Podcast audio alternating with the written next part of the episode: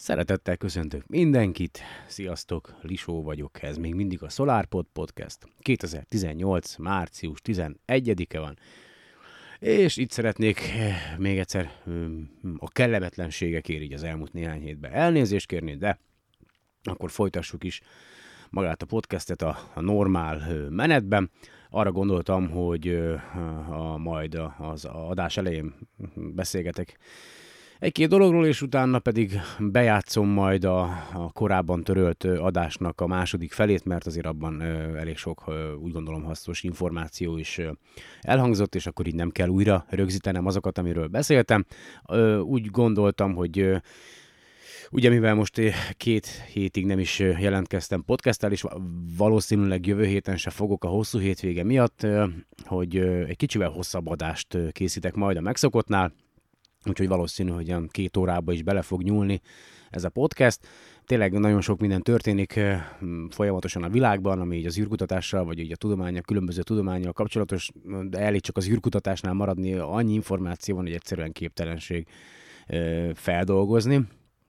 És, de, de, de remélem, hogy azért ma is el fog, ma is fogtok hallani egy-két hasznos információt, és ugye vettem 10 darab csillagnézők DVD-t, és hát, ugye négynek úgy viszonylag megvolt a, a gazdája, vagy hát háromnak, és elég gyorsan elkapkodtátok, a, a, amit a Facebook oldalra kiraktam, a példányokat, úgyhogy már kettőt sikerült személyesen is odaadnom azoknak, akik gyorsan jelentkeztek érte, illetve hármat pedig már fel is adtam a tegnapi napon postán, úgyhogy azt szerintem a jövő hét elején még március 15-ig biztos, hogy meg fog érkezni hozzátok, és annyi jó ilyen, nem is tudom, ilyen érzelmileg motiváló, meg, meg kicsit a világból kiszakító videó vagy hanganyag van fent a neten, ugye ingyenesen, amit bárki elérhet a YouTube-on, és az egyik ilyen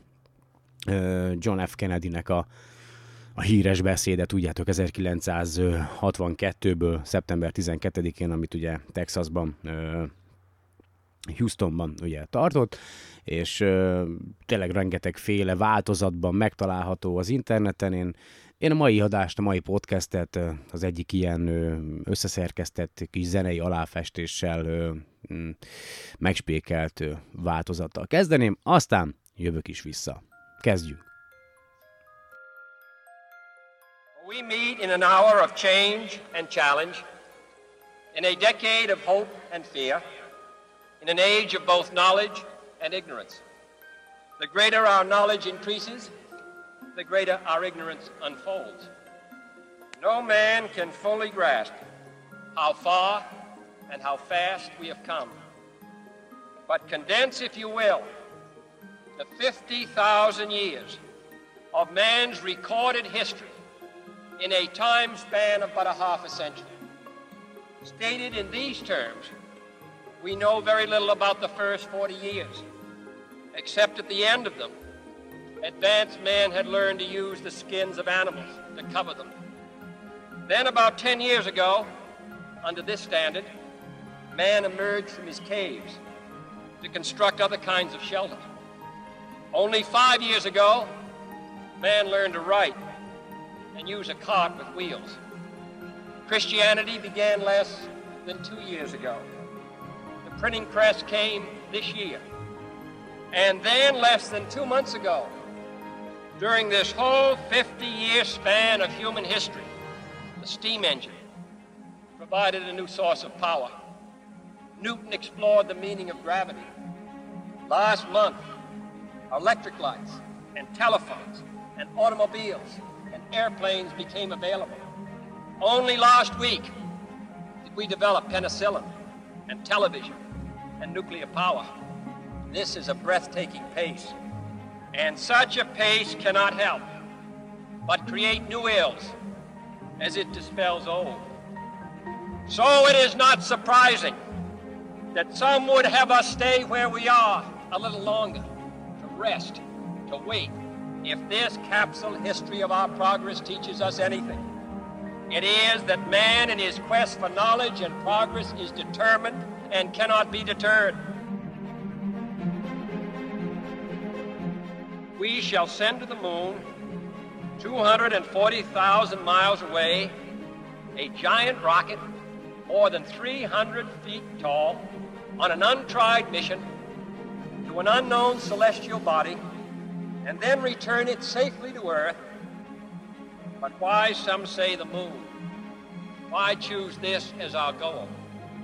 And they may well ask, why climb the highest mountain?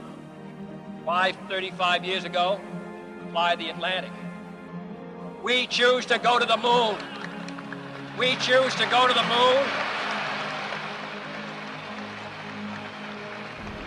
We choose to go to the moon in this decade and do the other things, not because they are easy, but because they are hard.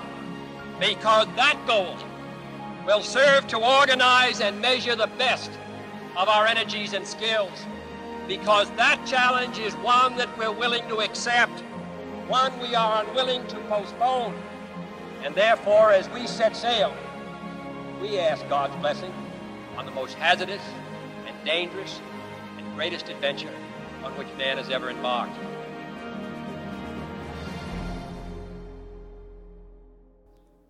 Nagyon érdekes a dolog egyébként, mert a videó alatt rengeteg hozzászólás van, és, és tényleg fura, hogy nem is ért, tehát hogy ez annyira inspiráló ez a beszéd, nem tudom mennyit értettetek belőle, az angolul tudok szerintem azért elég sok mindent, meg azért elég sok helyen lehetett már olvasni magyarul is, ugye, mert megvan szerintem valahol a fordítása, és tehát, hogy, hogy, sokan azt írták, hogy, hogy a Kennedy meggyilkolásával valami eltört, valami meghalt az Egyesült Államokban, hát és ugye nem, tehát, hogy most, most hol tart a világ, vagy most hol tart a, hol tartanak ők, vagy mi. Nem egyszerű, tényleg nem egyszerű. Én is ugye, most ha, ha össze kéne hasonlítanom a, valaki más mostani embernek a beszédével, ha csak az angol nyelvterületről választanék valakit, ugye abba tényleg olyan, mint hogyha semmi inspiráló nincsen, csak ilyen üres, lélektelen beszéd, ez meg fene se tudja valamiért nagyon jól meg tudták csinálni, függetlenül attól, hogy ugye ö, elég sok minden másról is szólt az az időszak, ugye a hidegháború időszaka, hát ami szerintem még azóta se ért véget egyébként, most is hát hihetetlen, ami, ami zajlik a világban. Én nagyon bízom benne, hogy, hogy nem fogunk belekeveredni egyébként még egy nagyobb háborúba, és ugye ahol, amit én most rögzítek, ez a, a korábbi adásnak a fája, tehát hogy a durván nem, van még egy ö, 10 percem, amíg beszélhetek, utána pedig majd következik a, a, a kitörölt adásnak a, a hanganyaga, ö, és a, a, a gyorsan ez alatt, a 10 perc alatt ugye folyamatosan mindig látom, hogy éppen merre jár ugye az Osiris Rex űrhajó, ugye a NASA-nak az Osiris Rex űrhajója, de nem csak ez az aktív küldetés van jelenleg, amelynek az a célja, hogy egy aszteroidáról mintát szerezzen, vagy mintát vegyen, hanem a japán űrügynökségnek is van egy űreszköze, a Hayabusa 2. Igen, ennek már volt egy elődje, a, ugye a Hayabusa, amit azt hiszem talán egy üstökösről hozott vissza ö, ö, mintát, és a Hayabusa 2-t 2014. december 3-án indították ö, útnak. A, a cél hm, aszteroidája a 16, 21, 73 Ryugu, vagy Ryugu, Ryugu, fogalma sincs, hogy hogy ejtik, aszteroida, és a tervek szerint két, most idén, tehát ebben az évben, úgy, úgy, úgy júniusában, ha minden igaz, fogja megközelíteni, a, vagy ugye pályára állni az aszteroida körül a Hayabusa 2, és itt pont láttam egy cikket, hogy hogy jelenleg abban a fázisban van, február 26-ai a cikk a, a japán űrügynökség oldalán, hogy a Hayabusa 2 detektálta, tehát hogy azonosította a, a Ryugut, tehát magát a, a cél aszteroidát. Igen, ö, igen, tehát a, a 2018. február 26-án ö, ö, először pillantotta meg a Hayabusa 2 a, a cél aszteroidáját, igen, készítette kis fényképeket, majd bedobom a podcast leírásába a linket, az úgynevezett optikál, optikai navigációs kamerával, amely az űrhajón van. Igen, azt mondja, hogy a, a képet azt mindegy, a február 26-a délutánján készítették be, ez teljesen mindegy, 300 felvételt készítettek összesen, igen, igen, azt mondja, data for nine of these images were transmitted from the Igen, tehát hogy a jó, tehát hogy a kilenc, kilenc képnek az adatait továbbították a Föld felé, annak azért, hogy, hogy hogy hogy a japán ürügynökség is jóvá hagyhassa, vagy elfogadhassa, hogy igen, valóban a cél aszteroidát pillantotta meg az űreszköz, és akkor itt van animáció, meg stb. stb. stb. És itt van egy angol nyelvű Wikipédia oldal, mert a magyar nyelvű nem sok minden van, hogy mi is a, mi is a célja ugye magának a a, a, ennek a küldetésnek. A, a, az a, hát a kb. 2018. júliusában ugye éri majd utol az aszteroidát, és akkor azt mondja, hogy másfél éven keresztül fogja majd megfigyelni, vizsgálni az aszteroidát az űreszköz, majd 2019. decemberében elindul vissza a Föld felé, és elméletileg 2020 decemberében érkezik majd meg ide hozzánk, és a, az űrhajó az Ion meghajtóval működik, igen, tehát hogy gyakorlatilag fejlett irányító és navigációs rendszerrel, antennával, viselkedés irányító rendszerrel, tehát ide-oda tud, igen, bla bla bla bla bla, és azt mondja, hogy a műveletek hasonlóak lesznek, az, mint a, a, a korábbi Hayabusa küldetésekkor az aszteroida körül, és viszont ezen az űreszközön van még egy, egy ilyen robbanófejjel felszerelt leszálló egység is, amelyel megpróbálnak friss mintát venni az aszteroidából. Hát pontosan nem tudom, hogy hogy működik a dolog, de, de itt úgy van, hogy a német, ö, ö, német ö, Aerospace, German Aerospace, német Aerospace központ ö, épített egy kis leszálló egységet, a maszkotot, ez a mobil aszteroida ö, megfigyelő eszköz, jó, Ivet meg közben el akar fulladni, mert beteg, ö, együttműködésben a, a francia űrügynökséggel, és akkor ezen a ö, maszkoton lesz egy infravörös spektrométer, egy magnetométer, egy rádióméter és egy kamera, Ö, igen, és capable lifting, és képes lesz arra, hogy leszálljon a, a lift, lifting of, of the asteroid to reposition itself for future. Tehát, hogy igen, tehát, hogy mondjad Ivet, mit szeretnél? Tehát képes lesz arra, hogy leszálljon az aszteroidára, és utána nem tudom, hogy már mindegy, további mérésekre más helyre is elmenjen, nem akarok hülyeséget mondani. Ö, igen, és akkor a, van egy, egy ilyen becsapódó vagy leszálló egység, egy kicsi, kicsi kis egység, amely valamilyen két és fél kilogrammos réz fejet tartalmaz, és 4,5 kg-os robbanó fejet is, ez a shape charge, ha jól tudom, ez ilyen robbanó töltet, ugye? És az a terv, hogy ledobják majd a, a Hayabusa 2-ről ezt az egységet, és ugye mivel ennek az aszteroidának viszonylag kicsi a gravitációja, amíg az egység ugye belecsapódik az aszteroidába és felrobban, addig a, az űreszköz, a Hayabusa 2, az átmanőverezi magát az aszteroida másik oldalára, aztán lesz, van még egy másik mm, eszköz, ami még van az űrhajón, ami szintén leválik majd. Ez egy kamera, amely pedig rögzíteni fogja magát a, a, a becsapódást és a robbanást. Ö, durván 2 km per másodperces ö, ö, sebességgel fog ö, a robbanó fej, vagy ez a, a réz, igen, becsapódni az aszteroidába, és akkor keletkezni fog egy kráter a becsapódástól, amelyeket, vagy amelyet aztán pedig a maga a Hayabusa 2 űreszköz meg fog majd vizsgálni. Ennyi igazából. Remélem, hogy sikerrel járnak a japánok is, és ha, ha már ugye Osiris Rex, ő is már viszonylag elég közel jár, van itt azt mondja, hogy merre jár most az Osiris Rex, folyamatosan frissülnek az értékek, a, a Földtől való távolsága az 59 millió 803 948 kilométer, a Benutól, az aszteroidától mért távolsága az 26 millió 667 343 kilométer, és a naptól 1,12 csillagászati egységre található. Azt mondja, a rendezvúig még, ugye míg a két, míg a, találkozni fog a, a, az aszteroidával az űreszköz, még, még addig a, az eszköznek a 613 millió 735 ezer 36 kilométert kell megtennie, és a, a Földhöz viszonyított relatív sebessége az 6 km másodpercenként, a Benuhoz viszonyított sebessége 4 km per másodperc, és a naphoz viszonyított sebessége pedig 28 km másodpercenként. Gondoljatok bele, 28 km tesz meg másodpercenként, ugye mi is a 30, 30 km per másodperccel haladunk, ez átlagosan. Tyú, tehát igen, mondjuk, mondjuk a fiam, fiamért karcagon lent lennék 7 másodperc alatt, vagy még ha, hamarabb is, 6 másodperc alatt ekkora sebességgel. Ö, bár valószínű, hogy szalaszét égnék, ugye, a légenállástól, de mindegy.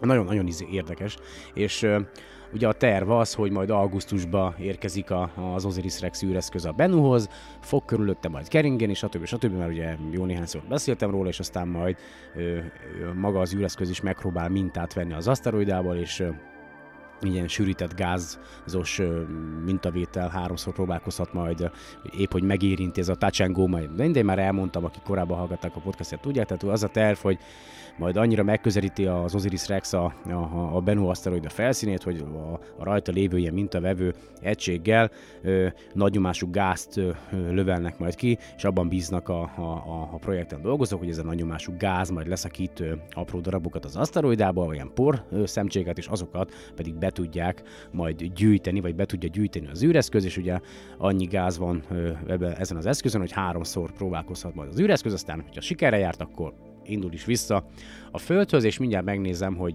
mennyi van még a, az adás ismétléséig, ugye, ami most következik majd, nem sok, még két perc, úgyhogy akkor hallgassátok meg a, a törölt podcastnek a második felét, amit ugye két hete készítettem. Úgy gondolom, hogy hasznos információk vannak benne. Aztán, hogyha ez megtörtént, akkor én jövök vissza, és folytatom a, az eheti adást is, és Hát még van egy perc, addig nem is tudom, miről beszélgessünk gyerekek. Ja igen, arról, hogy hogy az egy, egyik legjobb érzés így a héten az, amikor ugye ezt a Csillagnézők DVD-t így megvettem, és akkor eljöttek személyesen, értem meg, tegnap is elvittem ugye az egyik srácnak, aki kért belőle, és ugye megkérdezitek, vagy megkérdezték azt, hogy, hogy mivel tartozom, és, és, és olyan jó érzés kimondani, hogy semmivel. Tehát, hogy semmivel nem tartoztak. Tehát, hogy én tényleg megvettem, úgy gondoltam, hogy oké, én ezt oda ajándékozom, és, és nincs semmi, semmi hátsó szándék nem volt benne, hogy én most ezért bármit is elvárnék, és ez, ez szerintem nagyon jó érzés. De most akkor következzen a törölt adás hasznosabbik fele. És itt vagyok, hát ja, miről is lesz még szó itt a, a mai podcastben. Hát arról, hogy azért a háttérben elég komolyan zajlik ám az űrverseny, nem csak a országok, különböző országok közt, hanem mondjuk az Egyesült Államokban a különböző magánvállalatok közt, és ez javarészt a, a SpaceX-nek köszönhető, hogy egy ilyen úgy, úgymond költséghatékonysági űrverseny zajlik, és tartozom nektek még néhány helyreigazítással. Az egyik, hogy a, a, az Escape Velocity vagy szökési sebesség videónak a készítője a nem amerikai, hanem ausztrál állampolgár, tehát a hozzászólásokban a YouTube videó alatt kiderült. A másik pedig, hogy amikor volt a SpaceX-nek a Falcon Heavy első tesztrepülése, akkor ott valami everyday astronaut, mert mondtam, de ez nem így van, hanem van egy everyday astronaut ilyen felhasználó nevű illető a YouTube-on, aki, aki ugye gyakorlatilag a felhasználói támogatásoknak köszönhetően folyamatosan szinte mindenről beszámol az érdeklődőknek, nagyon-nagyon jó volt, és most ugye ma héten kétszeri halasztás után, február 22-én volt ismételten egy SpaceX fellövés, amelyen ugye már a legutóbbi adásban szerint a végén volt szó, a, a spanyol kormány egyik ilyen, hát nem is tudom, megfigyelő műholdja volt, illetve ugye a, a SpaceX-nek a, a tervezett globális internet lefedésére szolgáló a jövőbeni több mint 4000 műholdjából kettő tesztelés céljából, és aztán 22-én mindjárt mondom nektek, hogy, hogy pontosan mikor. Oh, yeah. Hát igen, ez így én ezt nem értem. Na várjál. Ha hol van? Ja, ott van. Opening at the fucking was scheduled to lift off Ó, ne, na mindegy, valamit el, elnéztem szerintem. Ah, itt van. Bocsássatok meg. Hát igen, szóval helyi idő szerint ugye 6 óra 17 perckor reggel, a, a Greenwich idő szerint pedig délután 14 óra 17 perckor, magyar idő szerint meg 3 óra 17-kor körülbelül végrehajtották a fellövést az amerikai Egyesült Államok ha minden igaz, nyugati partján lévő Vandenberg űr vagy Space Launch komplexumából, és ami érdekesség még a, a, a, a, ezzel a rakéta felövéssel kapcsolatban az, hogy a, ez a Falcon 9-es már egy eleve egy újra használt, vagy egyszer már volt használva egy korábbi a Tajvan, Tajvannak valamilyen műholdjának a fellövéséhez, de a fellövéskor magát ezt a, a főgyorsító fokozatot nem akarta a SpaceX ugye visszahozni épségben a Földre, vagy leszállítani részben, azért, mert hogy ez, ez egy régebbi verziójú, talán négyes verziójú Falcon 9 9-es rakéta, és a jövőben, mint ahogy már korábban is volt róla szó, majd csak az ötös verziójú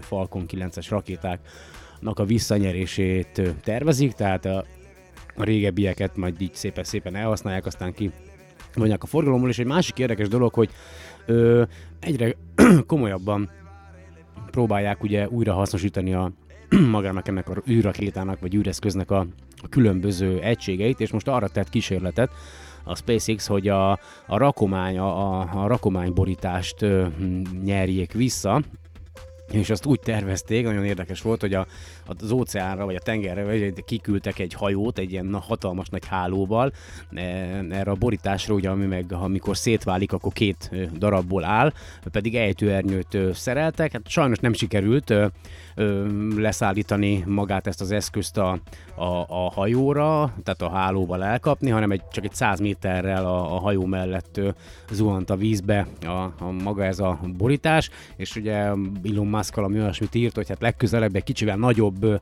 ejtőernyőt kéne használniuk, mert hogy az, amivel próbálkoztak, az nem lassította le megfelelően ezt az űreszközt, és egy, korábban hallgattam egy podcastet, ahol van egy olyan amerikai angol nyelvű podcast, ahol szinte csak a rakétákkal és a különböző űr, űreszközökkel foglalkozik a, a kedves illető, aki, aki készíti az adást, és ott volt egy adás, ahol megpróbálta bemutatni, hogy végülis hogyan történik egy ilyen Falcon 9-es rakétának a az újrahasznosítása, a földre való visszatérése, és a, az egyik legérdekesebb pont az az volt, hogy, hogy már a fellövés előtt be van táplálva, a, tehát hogy megvan, tehát hogy tehát kiszámítják, hogy pontosan tehát minden, tehát hihetetlen, hogy milyen aprólékos számításokat végeznek, tehát nem maga a rakéta tehát hogy nem tudja ide-oda irányítani magát, csak adott műveleteket tud végrehajtani, de még már a felszállás előtt kiszámítják a pontos helyszínét a, a földetérésnek, tehát hogy beleprogramozzák ebbe az egészbe, és ugye, hogy amikor, amikor felmegy a, a rakéta, akkor először ugye megfordul, és akkor elindul vissza a föld légkörébe, és ugye ahogy ahogy, ahogy jön lefelé, ugye úgy egyre sűrűbb és sűrűbb légtömegeken halad keresztül, és azt, hogy megakadályozzák a, a, a rakétának a felrobbanását, ugye a hatalmas hőmennyiségtől, ezért van ez a uh, re-entry burn, tehát hogy a, a légkörbe való belépéskor is begyújtják a, a, a, a hajtóműveket, hogy egy kicsit ellensúlyozzák ezt a, ezt nem is tudom, hőt vagy surlódást. Nagyon-nagyon, tényleg nagyon hihetetlen, hogy milyen mm, komoly számításokat végeznek. Tehát számomra egyszerűen felfoghatatlan, hogy, hogy ezt hogy, hogy a francba tudják megoldani, hihetetlen, tényleg. Aztán ha lehet, hogyha oda leülnél és látnád, azt mondanád, ja, hogy így, de, de tényleg baromira jó, és hogy miért is megy az űrverseny, hát ugye tudni kell, hogy a, egy ilyen Falcon 90, Falcon 9-esnek a, a költségei, tehát hogyha valaki fel akar valamit küldeni az űrbe, azon 90 millió dollárba kerül, míg a, a Boeingnél, meg a, a, a, a a, az ULA-nél, a, a Egyesült United Launch Alliance-nál pedig ilyen, ilyen 4-500 millió dollár ö, egy, egy fellövés, és ö, és nagyon az volt a vicc az egészben, hogy ugye sikerült a Falcon Heavy-nek a, Ja nem, 60, bocsánat, a Falcon 9 az 60 millió dollár, a Falcon Heavy 90 millió dollár, elnézést, és hogy a, Facebookon nagyon aktív lett ez a, a ULA, vagy United Launch Alliance, és elkezdték feltenni a, a, a különböző megjegyzéseket, meg képeket,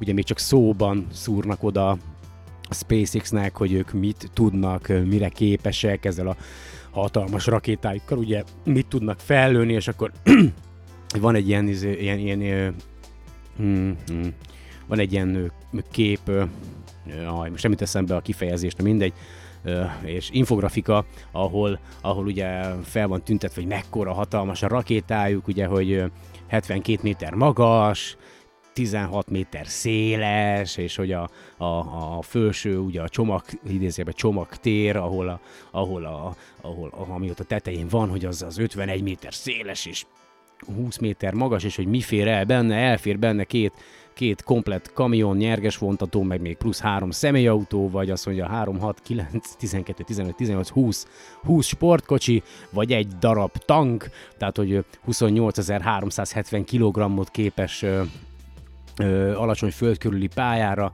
ö, állítani, ö, és geoszink, tehát földszinkron pályára, ugye egy kicsivel messzebb, meg 6580 kg tömeget képes eljutatni, és akkor itt egy ilyen Tesla Roadsterrel illusztrálják, hogy négy darab Tesla Roadstert képes ugye felbocsátani, úgyhogy elindult a verseny, és egyébként nem tudom, hogy mennyire ismeritek a Euronews nevű csatornát, ők az Európai űrügynökséggel kapcsolatban állnak, és az, gondolom az Európai űrügynökség megbízására van egy ilyen, a Euronewsnak ilyen űrkutatással foglalkozó magazinja, és ugye a Euronewsnak van magyar nyelvű adása is, magyar nyelven is elérhetők ezek a ezek az úgynevezett ESA vagy ISA Euronews, tehát az Európai Ürügynökség Euronews-os műsora, és abból az egyik pedig az a címe, még 2017. december 15-én töltötték fel, ahol arról számolnak be, vagy arról Beszélnek, hogy, a, hogy az Európai űrügynökség is fejleszti a, az újabb rakétáit, az Ariane 6 rakétát, amelynek már tényleg az a célja, hogy minél,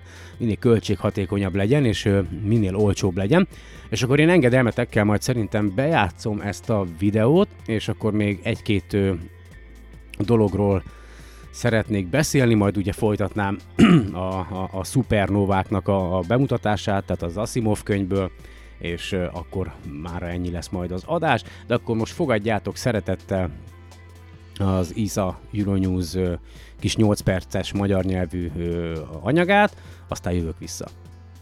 Bocsi, bocsi, egy gyors kiegészítés, erre elfelejtettem, hogy még mi volt érdekes a, a, ezzel a SpaceX-es fellövéssel kapcsolatban az, hogy a kilövésre gyakorlatilag egyetlen egy másodpercük volt, tehát egy ilyen azonnali ö, kilövési ablak, és ugye ö, ez azért van, ez nagyon érdekes, mert a magát az űreszközt, ö, nem tudom, egy ö, na, poláris napszinkron ö, ö, ö, pályára szeretnék majd állítani, és ö, ezt úgy képzeljétek el ezt a pályát, hogyha biztos láttatok már ilyen modellföldgömböt, ezt én is úgy tanultam meg ugye az Everyday Astronaut videójából, hogy képzeljétek el, hogy a, ugye benne van az az asztali modell földgömb, és akkor van az a tartó.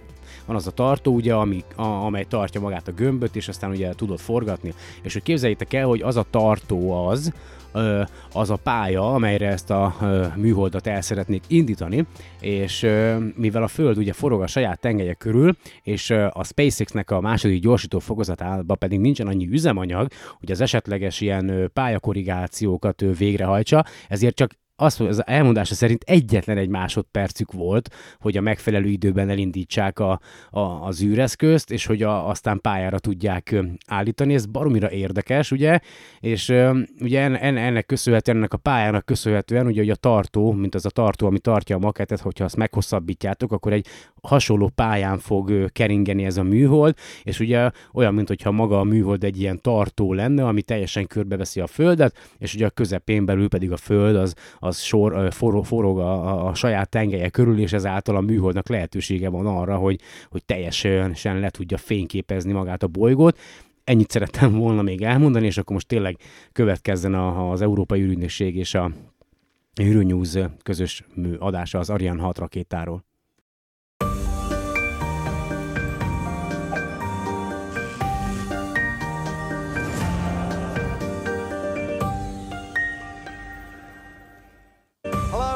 Francia Gajanáról, Európa űrkikötőjéből köszöntjük az Euronews nézőit. Ahogy látják, egy hatalmas építkezés zajlik, új kilövőállást alakítanak ki az Ariane 6 rakétához. A tervek szerint 2020 júliusában bocsátják fel. Most bepillantunk a kulisszák mögé. Az Európai űrügynökség hosszú évek óta indítja Ariane és Vega rakétáit korukból. A dél-amerikai kontinens északi partjainál elhelyezkedő Francia Guyana ideális helyszín, mert közel található az egyenlítőhöz. Közigazgatásilag a hely Franciaország egyik tengeren túli megyéjének része, ilyen értelemben az Európai Unió területén zajlik a gigantikus beruházás. Itt építjük az Ariane 6-os rakéta indító állását, jelenleg a szerkezeti munkálatok zajlanak.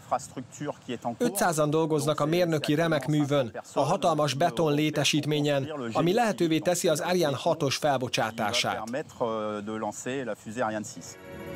Bár a látvány monumentális, a tervezők célja a kiadások mérséklése volt.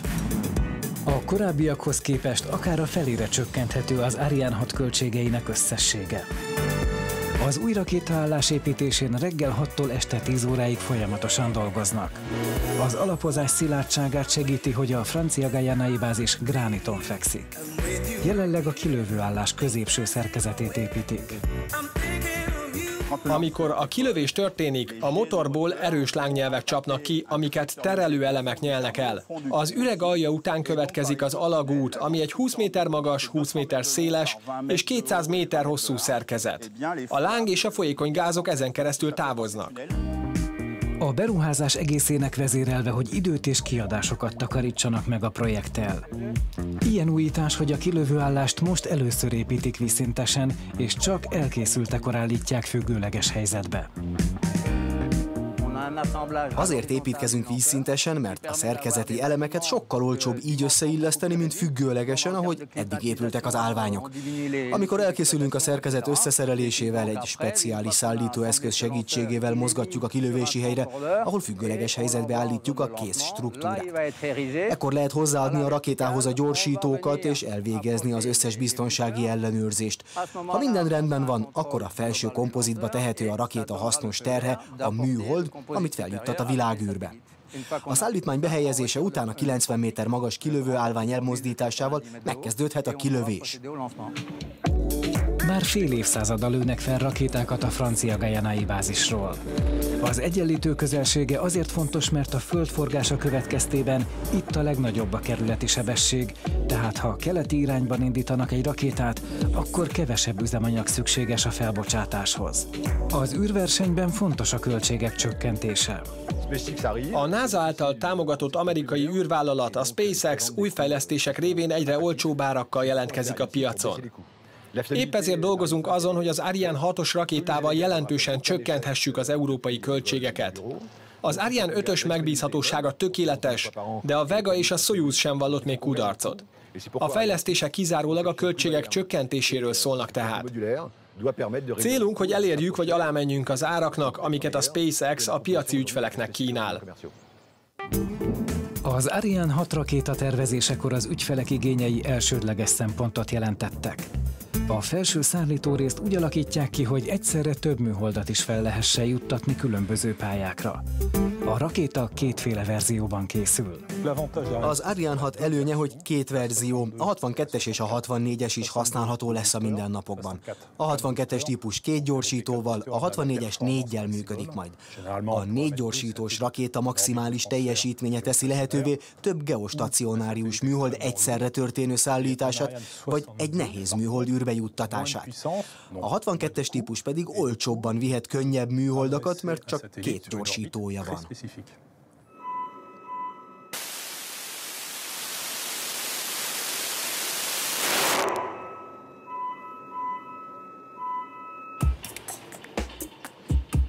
A projekt felhasználja a korábbi eszközök előnyös fejlesztéseit, így a Vega és az Ariane 5 rakétákban bevált megoldásokat, ilyen a vulkánmotor.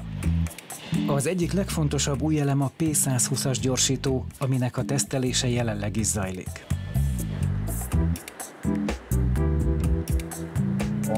Elkészítettük a hajtóművet, és feltöltöttük hajtógázzal. A tesztelés fázisa zajlik éppen.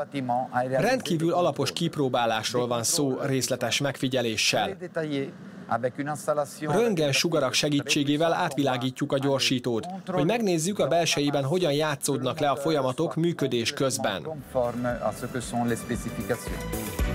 Közben az indítóállás építkezésének helyszínére a kilövőpad újabb és újabb elemei érkeznek. Folyamatosan zajlik ezek összeillesztése. Várhatóan januárban érkezik a kilövő platform Francia Gajanára. Ez egy hatalmas szerkezeti elem, több mint 500 tonna a tömege. Mindent itt az előkészítési zónában illesztünk össze, és a kilövőhelyre már a kész szerkezetet húzzuk át.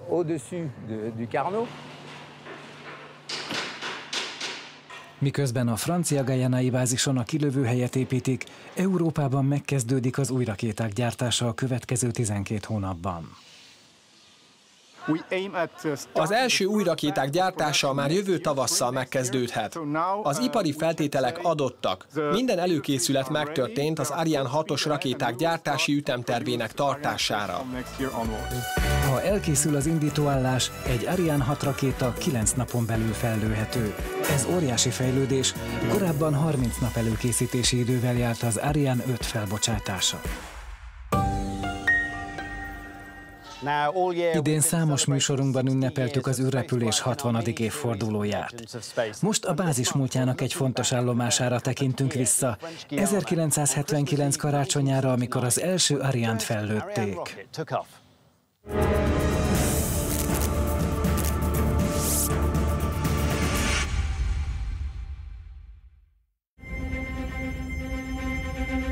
La première tentative de lancement az első felbocsátási kísérletet félbe kellett szakítani. Különösen kényes művelet volt, mert mindent szét kellett szednünk, megtisztítanunk és újra összeraknunk.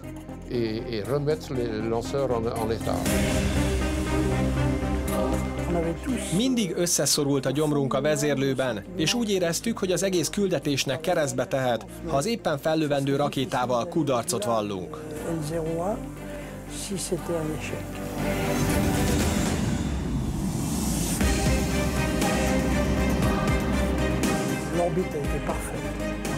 Ha a kilövés tökéletes volt és nem adódtak nagy meglepetések, az mindig nagy öröm volt, hatalmas boldogság. Az Ariane első fellövése olyan esemény volt, ami a legnagyobb hatást gyakorolta az életemre szakmai értelemben.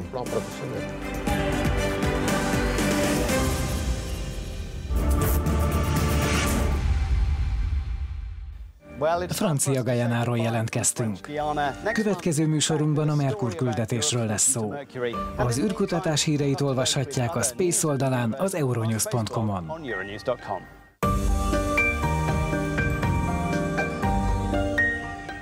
És már itt is vagyok, és mielőtt ugye belekezdenék a Asimov Robbanó Napok című könyvének a folytatásában egy ezzel kapcsolatos hír, amely a héten jelent meg, és ahogy mindenki mondja, de nagyon furcsa, hogy egy amatőr csillagász megütötte a kozmikus lottó főnyereményét, mégpedig azért, mert teljesen véletlenül egy új eszköz tesztelése közben, még 2016-ban, gyakorlatilag a fotói átnézése, asztrofotókat készített, és egy egy a cikkek szerinti 80 millió fényévne lévő galaxisnál, de a Wikipédia szerint 67 millió fényévnyer, fényévnyire lévő galaxisnál az NGC 613 ö, katalógus nevű galaxis ö, mellett a, a fényképeken megörökített egy, egy szupernova robbanás, gyakorlatilag egy szupernova robbanásnak a, a, a kezdeti szakaszát, a csillagrobbanás pillanatát, és ez, ez azért fontos, mert ugye az Asimov 1985-ben íródott könyvéből is kiderül, hogy,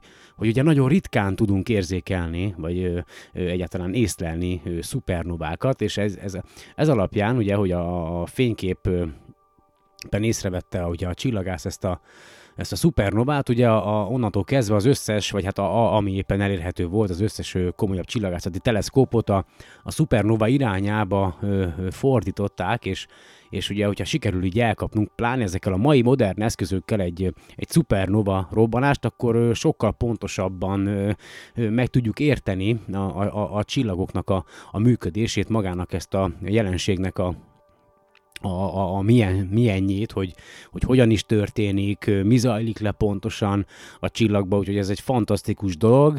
Én nem értem egyébként, mert mind a, a magyar oldalakon 80 millió fényévet írnak, mind pedig az amerikai space.com-on is 80 millió fényévet írnak. Én ezt, én ezt tényleg nem értem, nem értem, hogy a, a, a Wikipédián ez az NGC 613-as katalógus jelű spirál galaxisra meg 67,5 millió fényévnyi távolság van, ami 20,7 megaparseknek ö, számít, és ö, egy, egy érdekes dolog, hogy ez a, az NGC 613-as galaxis, ha éppen rendelkeztek egy megfelelő felszereltséggel és eszközzel, ez a Dili égbolton a szobrász csillagképben található, és a Wikipédia szerint a konstelláció, vagy ugye a csillagkép, maga a a szobrász csillagkép halvány csillagokat tartalmaz, így nem kifejezetten látványos, ám mély objektumokban igen gazdag, Főként fényes galaxisok, galaxis halmazok találhatók a területén.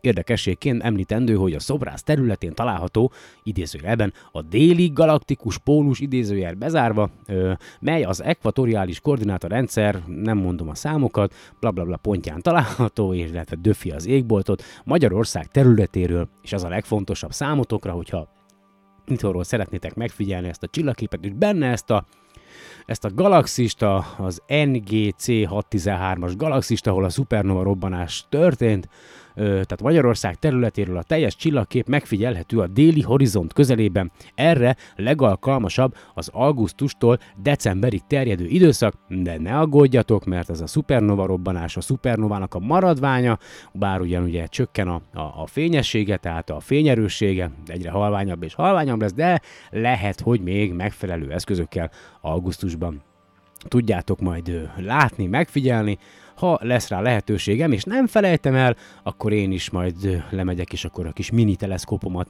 ráirányítom, és ugye letöltöttem, hát megtalálom a mobiltelefonomat, online formátumban a a, a, a, ugye, hát ő is, hogy megvásároltam, online formátumban a, a Isaac Asimov Robbanó Napok című könyvét, és a, a következő fejezet, ami fontos, ugye még mindig, ha már szupernováknál tartunk, gyorsan, megnézem, hogy egyáltalán rögzítem-e, ugye bele szoktam futni abba, hogy nem, az arról szól, hogy a különféle szupernova robbanások. Ismétlem a könyvet, Asimov 1985-ben írta, Magyarországon 1987-ben jelent meg. Tehát azóta a, a tudásunk azért mondhatni, hogy mm, több lett. Tehát az egyes és kettes típusú szupernova robbanások. Örvendetes dolog, sőt egyenesen bámulatos, hogy 15 év alatt közel 400 csillagot tudtunk találni egy olyan fajtából, amely egy 1969-ben történt véletlen fölfedezésig teljességgel ismeretlen volt. Más szempontból viszont azt kérdezhetjük, hogy hogy csak ilyen keveset? Tegyük fel, hogy a szupernovák maradványai szükségképpen neutroncsillagok, és hogy a tejútrendszerünkben 50 évenként robban föl egy-egy szupernova. Ha továbbá azt is föltételezzük, hogy a galaktikán 14 milliárd éves, és hogy a szupernova robbanás gyakorisága ez alatt nem változott, akkor összesen 280 millió ilyen robbanásnak kellett bekövetkeznie. Nem arra kellene ezek szerint számítanunk, hogy ugyanennyi neutroncsillagot fogunk találni, tehát a galaktika minden 900 csillaga közül egyet? Miért van akkor mindössze 400? De gondoljunk csak bele, teljesen mindegy hány milliárd éves a tejútrendszer, a neutroncsillagok nagyjából 4 millió évig maradnak csak észlelhetők. Ebben az esetben a létező neutroncsillagok óriási többsége túl öreg ahhoz, hogy észrevegyük őket, és egyedül az utóbbi 4 millió évben keletkezettek bírnak olyan erős lüktető sugárzást kibocsátani, amelyet műszereink észlelni képesek. Kiegészítésként, akik nem hallgatták a legutóbbi podcastet, ott a neutroncsillagokról volt szó részben. Ha az utóbbi 4 millió évre szorítkozunk, akkor mindössze 80 ezer szupernovával, következésképp legfőjebb 80 ezer elvileg észlelhető neutroncsillaggal számolhatunk a tejútrendszerben. Persze, ennek a 80 ezer szupernovának is csak egy töredékét láthatjuk a Földről, nagyobb részüket a csillagközi porfelhők rejtik de csak a fényüket rejthetik el. A rádióhullámok könnyedén áthatolnak a porfelhőkön, így a pulzárok által kibocsátott mikrohullámú sugárzást rádió távcsöveink még akkor is rögzíthetik, ha az eredeti szupernova rejtve marad optikai távcsöveink előtt. De kiállította, hogy a mikrohullám nyaláb épp mifelénk fog irányulni. Könnyen lehet, hogy forgása során a neutroncsillag a mikrohullámú és egyéb sugárzást egy olyan kör mentén bocsátja ki, amelynek egyetlen pontja sem esik a Föld irányába, egy ilyen neutroncsillagot, legyen bármilyen erős is a sugárzása, semmilyen mai technikával nem leszünk képesek kimutatni. Ha a 4 millió évnél fiatalabb neutroncsillagok közül azokat vesszük, amelyek történetesen mifelénk sugároznak, akkor ezek száma ezer alatt marad, jól lehet, az optimistább csillagászok sokkal többnek becsülik ezt az értéket. Azt is figyelembe kell vennünk, hogy nem minden szupernova eredményez szükségképpen neutroncsillagot, emiatt az észlelhető neutroncsillagok száma még kisebb lesz. Sőt, úgy tűnik, bár lehet, hogy ez indokolatlan pessimizmus, már is közel járunk ahhoz a határhoz, amennyi neutroncsillagot egyáltalán felfedezhetünk galaktikánk, galaktikánk szupernováinak kutatása során, amit az 1930-as években Zwitzki indított el, a csillagászok megtanultak fénygörbéjük és más tulajdonságaik alapján különbséget tenni közöttük. Ma általánosan elfogadott, hogy két fajta szupernova van, és ezeket egyes és kettes típusúaknak szokták nevezni. Az egyes típusúak fényesebbek, abszolút fényrendjük eléri a mínusz 18,6 magnitudót, a nap fényerejének két és fél milliárdszorosát. Ha egy ilyen szupernova az Alpha Centauri távolságában lenne, akkor fényességének a nap fény, fényességének csúcsértéke a nap fényességének egy hetede volna. A kettes típusú szupernovák valamivel halványabbak, körülbelül egy milliárdszor fényesebben világítanak a napnál. Egy további különbség abban áll, hogy az egyes típusú szupernovák fényessége a csúcsponton túljutva nagyon szabályosan csökken, míg a kettes típusúaknál lesz sokkal szabálytalanabb. A harmadik eltérést akkor találjuk meg, ha a fény színképét vizsgáljuk. Az egyes típusú szupernovákból szinte teljesen hiányzik a hidrogén, a kettes típusúak viszont hidrogénben gazdagok. A negyedik különbség az elhelyezkedésben mutatkozik. A kettes típusú szupernovák majd mindig spirális galaxisokban, közelebbről ezek karja, karjaiban találhatók. Az egyes típusúak viszont a karoknál jobban kedvelik a spirál galaxisok magját, valamint az elliptikus galaxisokat. Az elhelyezkedésbeli különbség valami fontosról árulkodik. Az elliptikus galaxisokban többnyire nincs por, a csillagaik általában viszonylag kicsik, legfőjebb alig valamivel nagyobbak a napnál, és egyidősek vagy legalábbis majdnem egyidősek a galaktikával. Ugyanez érvényes a spirál galaxisok magjára is. A spirálkarok viszont tele vannak porral, és, mint később látni fogjuk, sok fiatal és nagy tömegű csillagnak nyújtanak otthont. Egyes típusú szupernovához tehát olyan csillag kell, amelynek a tömege körülbelül egyenlő a napéval, vagy annál kicsit nagyobb.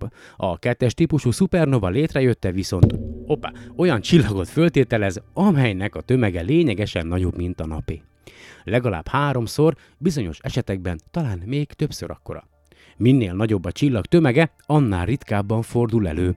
Az egyes típusú szupernovához szükséges, viszonylag kis csillagok legalább tízszer olyan gyakoriak, mint a kettes típusúnak megfelelő nagy tömegűek. Ebből az következnék, hogy az egyes típusú legalább tízszer olyan gyakori, mint a kettes. Csak hogy nem ez a helyzet, mindkettőjüknek egyforma a gyakorisága. Ebből arra következtethetünk, hogy nem minden kis csillag végzi egyes típusú szupernovaként, hanem csak egy csekély kisebbségüknek lesz valóban ez a sorsa.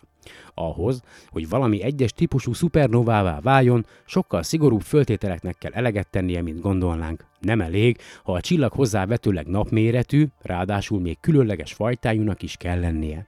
Ez viszont már átvezet a két szupernova típus közötti kémiai különbségekhez. Az egyes típusú szupernovákban nem találunk hidrogént, ezek tehát fejlődésük vége felé járnak. Ha egy csillagban nincs hidrogén, viszont szénben, oxigénben és neonban gazdag, akkor biztosak lehetünk benne, hogy ez egy fehér törpe. Oda lyukadunk ki tehát, hogy az egyes típusú szupernovák nem lehetnek mások, mint robbanó fehér törpék. Egy magára hagyott fehér törpe egészen stabilis, nem robban föl. Csak hogy A fehér törpék, mint már tudjuk, nem mindig vannak magukra hagyatva, némelyik közülük egy szoros kettős csillagrendszer tagja. Ha egy fehér törpe társcsillaga önnön fejlődése során vörös óriássá puffad fel, anyaga egy akréciós korongban áramlik át, amely időről, id- időről időre tömeget ad át a fehér törpének. Korábban láttuk, hogy ez a fehér törpének periódikusan átadott anyag addig melegszik és sűrűsödik, míg egyszer csak beindul a fúzió. Az akréciós korong maradékát óriási robbanás veti szét, a fehér törpe fényessége egy időre megsokszorozódik, és ez az, ami a Földről novának látszik. Ez azután hosszabb-rövidebb időközönként megismétlődik. Valahányszor novává alakul, a fehér törpe magánál tartja az akréciós korong tömegének egy részét, így az ösztömege fokozatosan megnövekszik. De mi a helyzet akkor, ha a fehér törpe nagyon nagy tömegű, mondjuk 1,3-szor akkora, mint a nap? Vagy mi történik, ha a társcsillagnak van szokatlanul nagy tömege, és rendkívüli méretű vörös óriásá tágul, úgyhogy anyaga sokkal gyorsabban áramlik át a fehér törpe vonzás körzetébe? Vagy ha egyenesen mindkettő fennáll? Ilyenkor a fehér törpe akkora tömeget nyerhet, méghozzá elég gyorsan, amely átlentíti az 1,44 naptömegnek megfelelő Chandrasekhar határon. Amint ez bekövetkezik, a fehér törpe nem tudja tovább föntartani önmagát, hanem összeroppan, rohamosan sűrűsödik, és hatalmas erővel vágja egymáshoz a szén és oxigén atommagokat. Az egész azonnal fúzionálni kezd, olyan nagy mennyiségben és annyira gyorsan termelve energiát, hogy az eredmény egy gigantikus robbanás lesz. Ez pár hét leforgása alatt annyi energiát sugároz ki, mint a nap egész sok milliárd éves élete során. Röviden, a fehér törpe összeroppanása és anyagának fúziója nem egyszerűen novát, hanem egyes típusú szupernovát eredményez. Az e fajta robbanás valósággal szétveti a csillagot, nem valamiféle összeroppant csillag, fehér törpe vagy neutron csillag maradt tehát utána, hanem mindössze egy örvénylő, táguló por és gázfelhő. Tycho Brahe 1572. évi és Kepler 1604. évi novája minden valószínűség szerint egyes típusú szupernova volt, és egyiknek a helyén sem találtak neutroncsillagot, csupán kötfoltokat. A kettes típus is a csillag fejlődés vége felé helyezkedik el, de nem annyira a legvégén, mint az egyes típus. A kettes típusú robbanás olyan csillagokban lép föl, amelyek elérték a vörös óriás állapotot. Ez viszont nagy tömegű csillagokkal szokott megesni, olyanokkal, amelyek a napnál legalább háromszor négyszer nagyobb tömegűek, és minél nagyobb tömegű a csillag, annál nagyobb méretű lesz a vörös óriás. Egy igazán nagy vörös óriás különböző rétegekből áll, akár a hagyma. A legkülső rétege még hidrogén és hélium, az a keverék, amelyből a szokásos fősorozatbeli csillagok fölépülnek. Ez alatt egy nehezebb atommagokat, szenet, nitrogént, oxigént és neont tartalmazó héj van. Ezt követi a harmadik, amely nátriumban, alumíniumban és magnéziumban gazdag. Az ez alatti negyedik héjban sok a kén, a klór, az argon és a kálium. Az ötödik, középponti héj főleg vas, kobalt és nikkel atommagokból áll. A legkülsőt leszámítva valamennyi héj a kívülebb levőkben még meglévő kisebb atommagok fúziójának termékeiből áll. Ha a csillag kialakított egy vasból, kobaltból és nikkelből álló központi magot, akkor a folyamat már nem tud tovább menni. Ezeknek az atomoknak bármilyen további átalakulása, akár összetettebb atomokká, vagy egyesülésük, vagy összetettebb atomokká való egyesülésük, akár kisebb atommagokra hasadásuk nem energia felszabadulással, hanem energia elnyeléssel járna. A vasmag növekedtével a csillag elér egy olyan állapotba, ahol már nem képes elegendő energiát termelni ahhoz, hogy kiterjedését megőrizze. A belső rétegek katasztrofálisan összehúzódnak, és az így fölszabaduló gravitációs energia szétrobbantja a külső rétegeket, ráadásul a fúziót is beindítja bennük, ami aztán még több energiát szabadít föl. Ez a robbanás az, ami a kettes típusú szupernovaként mutatkozik meg, és aminek az energiája még olyan atommag reakciókat is képes kiváltani, amelyek energiát nyelnek el. Az ilyen szupernovák összeroppant magja valószínűleg neutroncsillag lesz, még ha a tömege, a csillag fölrobbant külső rétegeit levonva nem is lenne túl nagy ahhoz, hogy fehér törpe keletkezzék belőle. Az összeroppanás olyannyira katasztrofális, hogy a csillagmagja, hogy úgy mondjam, megállás nélkül robog át a fehér törpe állomáson. És akkor szerintem ennyi lenne mára maga a podcast. Egyébként még van folytatása bőven a könyvnek. A következő fejezet majd a fekete lyukak lennének. és egy gyors kis kitérő, így a podcast végére valószínű, hogy jövő héten nem lesz adás, mert egyéb elfoglaltságaim lesznek, tehát nem leszek itthon a hétvégén, úgyhogy valószínűleg egy kicsit csúszik az adás, vagy megpróbálok feltölteni valamit, fogalmam sincs, úgyhogy nézzétek el nekem, hogy nem fogok jelentkezni a jövő héten. A másik pedig, hogy nagyon örülök annak, hogy szinte most már egyre gyakrabban és folyamatosan kommunikáltok velem, írtok véleményeket, elképzeléseket, hogy mind kéne változtatni, vagy hogyan, hogyan lenne jobb az adás, hogy mi az, amit, tehát mi az, ami zavart titeket, mi az, ami, ami nem, és, és nagyon jó egyébként, hogy Balázs, ugye Balázsa volt egy beszélgetésem a tegnapi nap folyamán ezzel a csillagnézőkkel kapcsolatban, és tényleg örülök neki, hogy, hogy, hogy, nem, hogy, hogy normálisan tudtunk szerintem a, attól függetlenül, hogy ugye online ö, csevegtünk egymással beszélgetni ezzel kapcsolatosan. Remélem, hogy semmit nem értettél félre, és, és hogy nincs, nincs, nincs mondjuk harag köztünk. És a másik, hogy Balázs ugye küldözget, tök jó, tehát így rátalált ilyen egy-két SpaceX-es videóra, tehát én, én azt látom, hogy, hogy, hogy Balázsban hihetetlen nagy a lelkesedés, nagyon fiatal, és, és szinte szívja magába mind a SpaceX, mind az űrkutatással, mind a csillagászattal kapcsolatos ismereteket, és én úgy gondolom, hogy, hogy, hogy, hogy, hogy, hogy ez a jó út, és, és nem kéne, hogy minden a pénzről szóljon, nem feltétlenül kéne, hogy minden a pénzről szóljon, mit szeretnénk, értelmes, intelligens társadalmat, vagy, vagy meggazdagodni, aztán leszarni az egészet, ez a, ezt kell eldönteni, és, és Balázs küldött egy nagyon jó kis videót, én, én SpaceX-es ilyen, ilyen, szerintem ilyen saját klippet egyébként, mert, mert nagyon, mert a SpaceX-ről énekelnek, angol nyelven, úgyhogy én, én búcsúzóul ezt fogom lejátszani, Szerintem mindjárt mondom nektek, hogy mi a címe. SpaceX Launch You Up, ja, SpaceX Launch You Up, SpaceX Launch You Up, nagyon, nagyon jó egyébként a, a, a videó, meg a, meg az a zene, meg a szöveg is, úgyhogy majd bedobom szinte mindennek, amiről ma beszéltem a, a linkjét.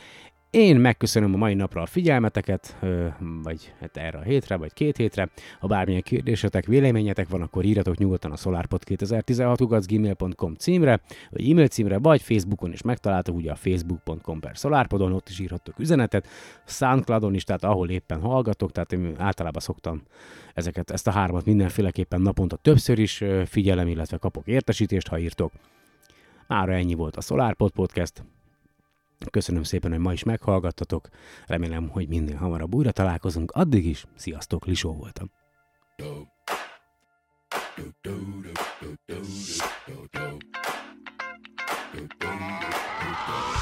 SpaceX, we go bold, we launch rockets, we write code.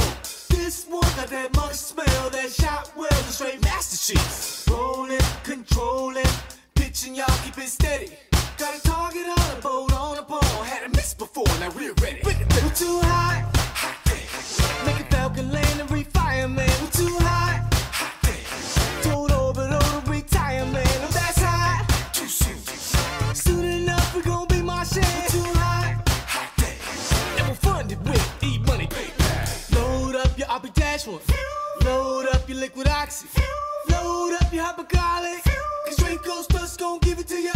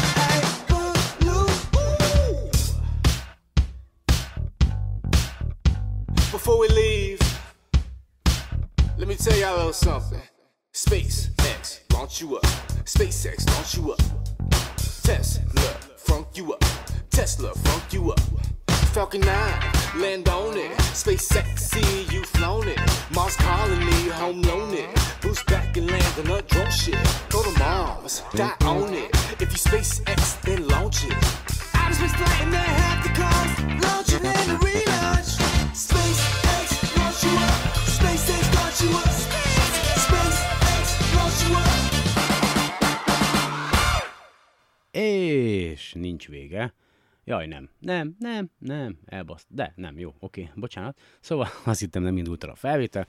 Ö, körülbelül március 21-én, nem, már ki, ki tudja, tudjátok, ki emlékszik erre, lesz két éves a, a SolarPod Podcast, vagy ahogy mások hívják, ez a ilyen zene, olyan zene, ah, ilyen kis, izé, nem is tudom minek van ez egyáltalán podcast.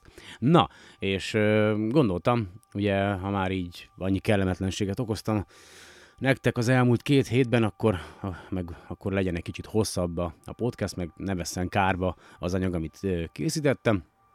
Úgyhogy most tartjuk akkor a, a két éves születésnapot, elénekelhetitek a Happy Birthday to You-t, és aztán meg is vagyunk.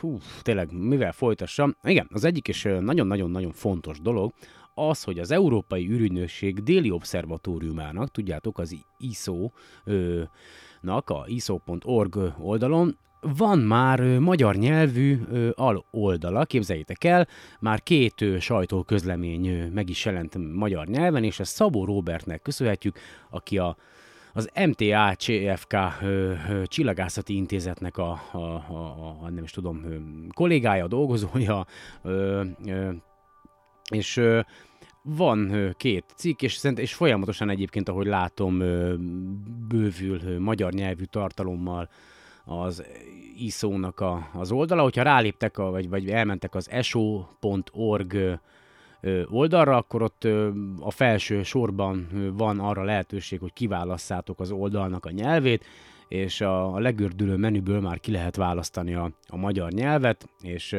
itt mindjárt egy kis le, rövid ö, Szabó Robertről, Szabó Robert felsőfokú tanulmányait az Ötvös Lórán Tudományegyetemen végezte, a doktori fokozatát a csillagpulzáció numerikus modellezéséből szerezte 2004-ben. Ezután két évig a Floridai Egyetem fizikai tanszékén dolgozott, posztdoktorként numerikus, hidrodinamikai kódok fejlesztésén. Kutatásai széles spektrumot fednek le, szakmai érdeklődése változó csillagoktól és csillagpulzációtól kezdve az exobolygókig és a naprendszerbeli kis égitestekig terjed. Az utóbbi években főként űrfotometriával foglalkozott, számos űrtávcső, korot, most, Kepler és a K2 küldetés adatait felhasználva. A Kepler és a TESS asztroszeizmológiai tudományos konzorciumok RR Lira és Cefeida nemzetközi munkacsoportjait vezeti, megalakította a magyar Kepler csoportot, az Európai űrügynökség Plató exobolygó kereső missziójának legfelső irányító testületébe választották. 2016-tól az ország legnagyobb csillagászati intézményének, az MTA CFK csillagászati intézetének tudományos igazgató helyettese. Elnézést, tehát akkor tudományos igazgató helyettese. Szabó Robert rendszeresen tanít csillagászati és asztrofizikai kurzusokat magyar egyetemeken, volt amatőr csillagászként ismeretterjesztő előadásokat tart minden korosztálynak, illetve gyakran tűnik fel újságokban, tévé, illetve rádióműsorokban is. 2008-ban elvégezte a Magyar Tudományos Akadémia Tudománykommunikáció és Kutatásmenedzsment tanfolyamát. Nagyon szépen köszönjük Szabó Robertnek ezt a munkát, ezt a hatalmas munkát, amit, amit végez. Gyanítom egyébként, hogy ezt a ingyen és bérmentve teszi itt az Európai Ürügynökség oldalán, és akkor egy, egy, egy, ha már ugye ö, sajtóközlemények, ö, 2018. március 7-én jelent meg egy cikk az Európai Ürügynökség déli obszervatóriumának az oldalán, és már ez is elérhető magyar nyelven, és így szól, egy csillagbölcső mélye az alma felvételi. Azt mondja, hogy a maga az Alma teleszkóp készített a az Orion ködről egy nagyon-nagyon, tehát eddig soha nem látott részletességű felvételt, majd a linkjét bedobom a podcast leírásába. Azt mondja, hogy az Atacama Large Millimeter Submillimeter Array vagy ALMA és további távcsövek felvételeiből állították össze a csillagászok ezt a lenyűgöző felvételt az Orion köd belsejének szálas szerkezetéről. Az új részletek a felvételen tüzes-vörös színben ragyognak, valójában azonban olyan hideg helyek ezek, amelyek megfigyeléséhez az alma képességeire van szükség. Ez a lenyűgöző felvétel, amit most ti nem láttok, de majd a linken megnézhetitek, a Földtől 1350 fényévire lévő, híres és jól ismert csillagkeletkezési tartomány az Orion köd egy részletét ábrázolja szokatlan formában. A hamis színes felvételen vörössel jelenítették meg az Atacama Large Millimeter Submillimeter Array, vagy más néven ALMA rádiótávcső hálózat és a 30 méteres Iram távcső mozaik felvételét, míg az ISO nagyon nagy teleszkóp, verillás teleszkóp VLT Hawk-Eye műszerével rögzített, jobban ismert részleteket kék szín ábrázolja. A, belfő, a bal felső sarokban látható kékes-fehér csillagok, a trapézhalmaz tagjai, ezek mindössze néhány millió éves, fiatal forró csillagok. A felvétel hosszú, lehellett finom szálai olyan hideg gázfelhők, melyek csak milliméteres hullámhosszakon dolgozó távcsövekkel figyelhetők meg. Sem az optikai, sem az infravörös távcsövek nem látják ezeket, így az alma szinte az egyetlen műszer, amelyen megpillanthatóak. Ezekben a hideg, saját gravitációjuk hatására összehúzódó régiókban ott, ahol a sűrűség kellően nagyjá válik, csillagkezdemények, vagyis protocsillagok jönnek létre. A csillagászok a gázszálak szerkezetének és összetételének tanulmányozása céljából készítették ezeket a felvételeket. Az alma segítségével konkrétan a diazenillium gáz N2H+, nyomait keresték, ami ezeknek a szerkezeteknek az egyik alkotóeleme. A csillagászok a feltárt hálózatban összesen 55 szállat azonosítottak. Az Orion köd az egyik hozzánk legközelebbi nagy csillagkeletkezési tartomány, így ez a csillagok születését és korai fejlődését tanulmányozó asztrofizikusok egyik kedvenc célpontja. Az ISO távcsöveivel is sokszor megfigyelték már ezt, amiről már több sajtóközlemény és fotó is napvilágot látott.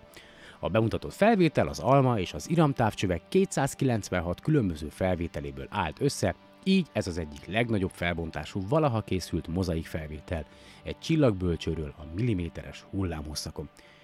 Úgyhogy a linket mindenféleképpen megosztom veletek, érdemes megnézni gyönyörűen ez a felvétel, és tehát így, így bele, tehát hogy a, a, a hihetetlen egyébként, hogy hogy, hogy ugye tényleg néha-néha így, amikor elszáll velem a ló, és akkor veszekszek, vagy próbálom ráerőltetni emberekre, ugye a, az én elképzeléseimet a világról, hogy, hogy, hogy te, tényleg, tehát, hogy hány helyen alakulhatott még ki maga, maga az élet, tehát hány helyen voltak adottak, vagy jelenleg is adottak a feltételek ahhoz, hogy, hogy az általunk ismert élet kialakulhasson. Egy kicsit úgy fura ebbe, ebbe belegondolni meg, meg nem, nem is nagyon lehet felfogni, mert ugye itt kilépek, lemegyek itt a harmadik emeletről, ahol most lakok, kisétálok itt az utcán, a betonon, a járdán, és akkor itt vagyunk ugye a, a föld felszínen, valaki, vannak olyan emberek, akik sajnos még a,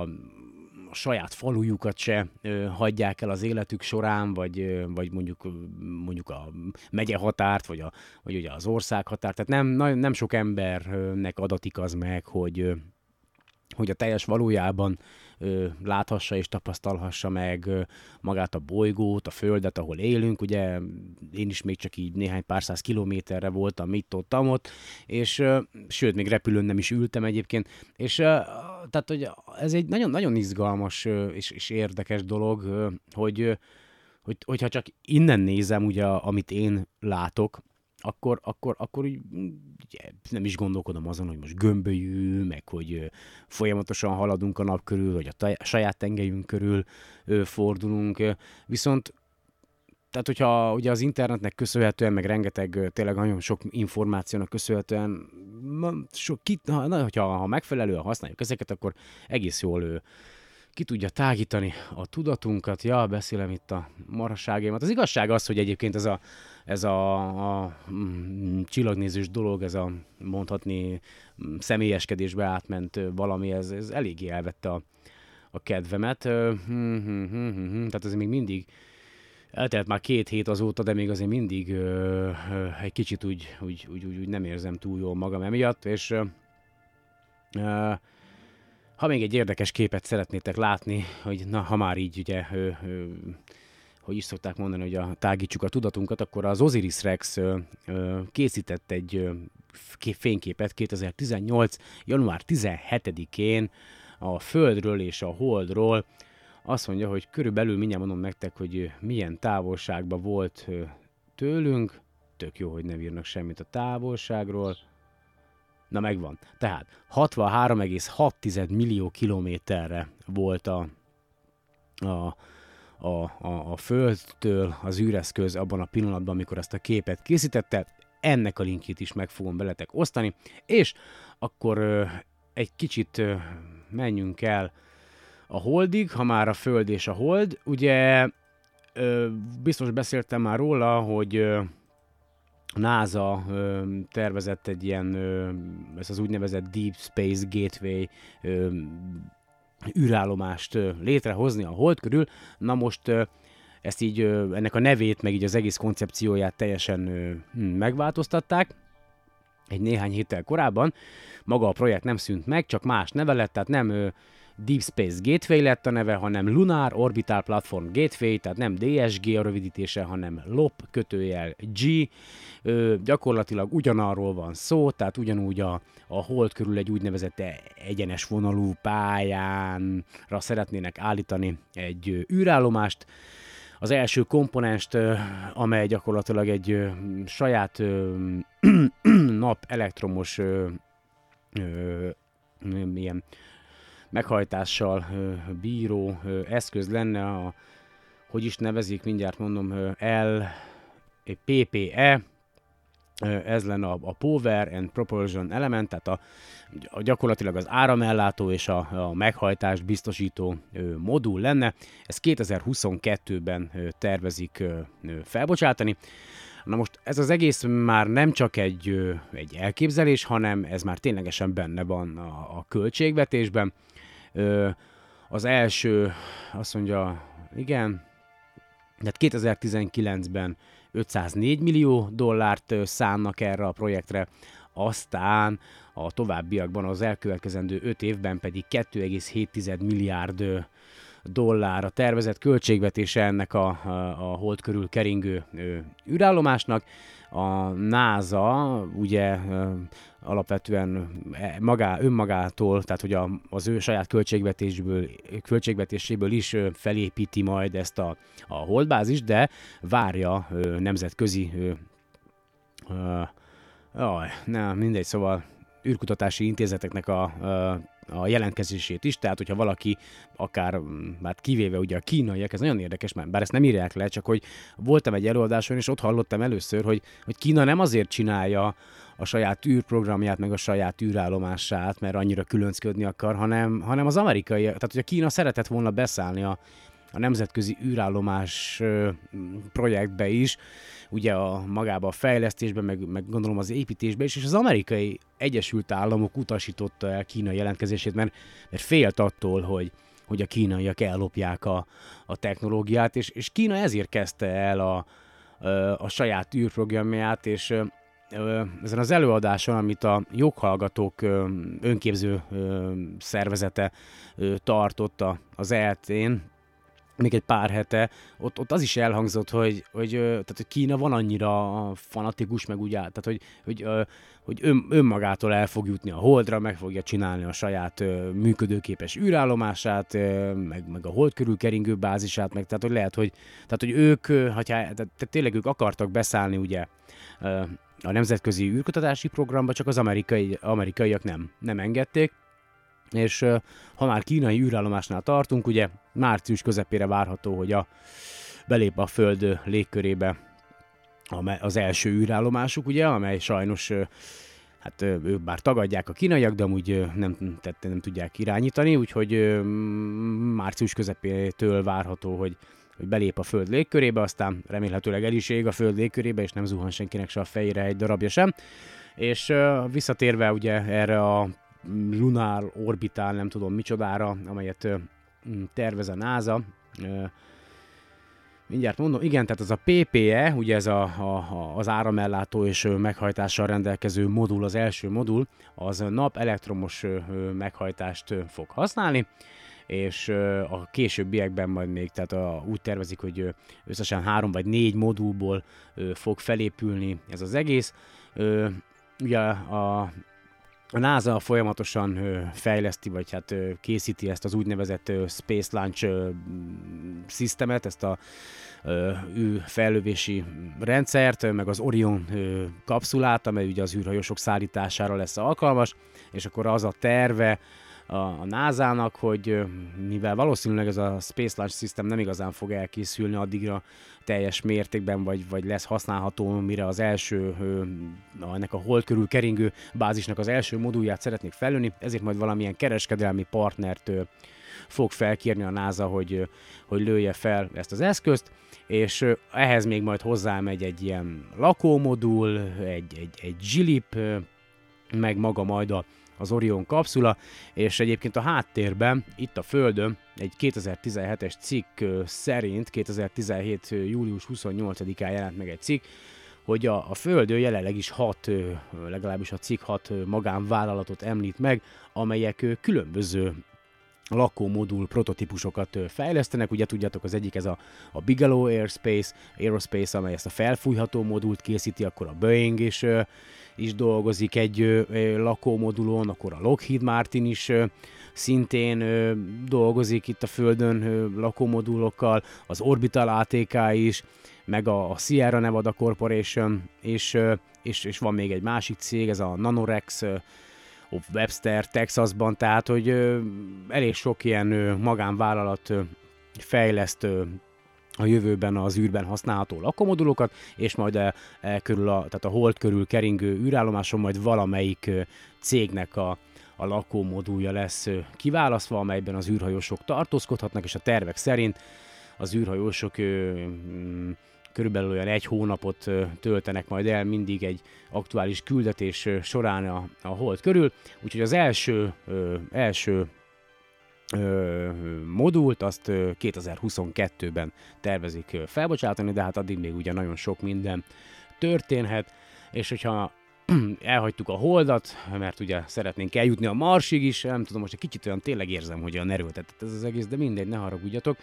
Ö, ah, tartani kéne egy kis szünetet. Ja, igen, tartok egy kis szünetet, hát akkor jobb lesz. És itt is vagyok, gyors szünet volt, attól függetlenül a hangulatom még nem javult meg. És akkor maradjunk egy kicsit a Marsnál, vagy menjünk a Marshoz, vagy nem tudom, hogy hol jártunk már az előbb. Tudjátok, kicsit szét vagyok szórva, meg ez egy amatőr műsor, meg hát mennyire szar tényleg, komolyan. Ah, té, kész vagyok, tényleg nem tudom, mikor jutok túl ezen a traumán, ami ért így két héttel ezelőtt, de e, igyekszem majd ezen, ezen túljutni, meg ugye hát meg is ígértem, hogy, hogy visszafogom magam, meg, meg ilyenek, meg stb. Csak hát azt hiszem van egy pont, amin nem kell majd túlmennem negatív tartományba sem, tehát így illene azért megtartani a középutat, és ugye nem sokára indul a Mars Insight, uh, az a leszálló egység, ami majd tudjátok a Marsnak a, a belső szerkezetét igyekszik majd vizsgálni. Aztán a tervek szerint 2020-ban indul egy, egy következő marsjáró, a, amelyet hát mi találó Mars 2020-ra neveztek el, és míg a, a Pathfinder leszálló egységen 1997-ben 5 kamera volt, addig ezen a Mars 2020-as űreszközön majd 23 ö, kamera lesz majd felszerelve, amelyek mindenféle mm, egy méréseket külön, az elektromágneses spektrum különböző tartományaiban tudnak majd mérni, és a, a, a, hallgattam egy podcastet, ahol a Navcam Z-ről beszéltek, ugye most a curiosity is van ez a úgynevezett Navcam, ez a fő felső kamera, amelyet szoktatok látni, mint, tudom, a két, olyan, mint hogyha két szem lenne, és továbbfejlesztették ezt a Navcamot, most már ugye tesztelték itt a Földön magát a koncepciót, az elképzelést, amelyet terveznek majd a Marsi roverre rászerelni, és ez a kamera már mindenféle színszűrővel fel lesz szerelve, amelyek egymást tudják majd váltogatni. Ugye lehet majd vele nagyítani, zoomolni, tehát hogy akár távoli objektumokra is rá lehet majd nagyítani, ez a mostani kamerán nincsen Úgyhogy a háttérben azért folyamatosan dolgoznak, tényleg a, tervek szerint 2020 elején, vagy közepet, egy május környéke, ha jól láttam, tervezik majd fellőni ezt a következő rovert, vagy marsjárót, és ha már marsjárónál tartunk, ugye február 17-én jelent meg az Égen Földön Föld alatt Facebook oldalon, ugye Lendi Gyebnár Mónika által működtetett tudományos oldalon egy cikk általa amely arról szól, hogy a, ugye az Opportunity marsjáró az 5000. marsi napját ünnepli vagy ünnepelte, és engedjétek meg, hogy felolvassam ezt a cikket, amit Mónika írt, és hogyha ez megtörtént, akkor utána, mivel Balázs küldött nekem egy fényképet, és abban emlékeztetett rá, hogy van ám egy másik könyv is, amit amit olvasok már egy ideje, ez a ö, kémiai elemek kalandozás a világegyetem atomjai között, úgyhogy a Mónika cikk után ö, folytatnám ezt a könyvet is, és akkor néhány egyéb ö, elemet is bemutatnék. Ugye, ha jól emlékszem, akkor még nagyon-nagyon régen, jó néhány adással korábban a vassal ért véget a, a felolvasás, és majd akkor a kobalt következik utána, de akkor most jöjjön a, a cikk. Azt mondja, 5000 nap, 5000 új lehetőség, ünnepel az Opportunity marsjáró. A történet 2003. július 7-én kezdődött, amikor Cape Canaveral, vagy Canaveral, mindegy nem tudom kiejteni, mert ugye béna vagyok, egy Delta 2 Heavy hátán felemelkedett az Opportunity, majd jó fél évvel később 2004. január 25-én sikeresen leszállt a Mars felszínén. A landolásnál az ernyős fékezést követően a rovert burkoló és zuhanás közben felfúvódó ballonok védték, a talajt elérve ezek, ezeken rugalmasan pattogott.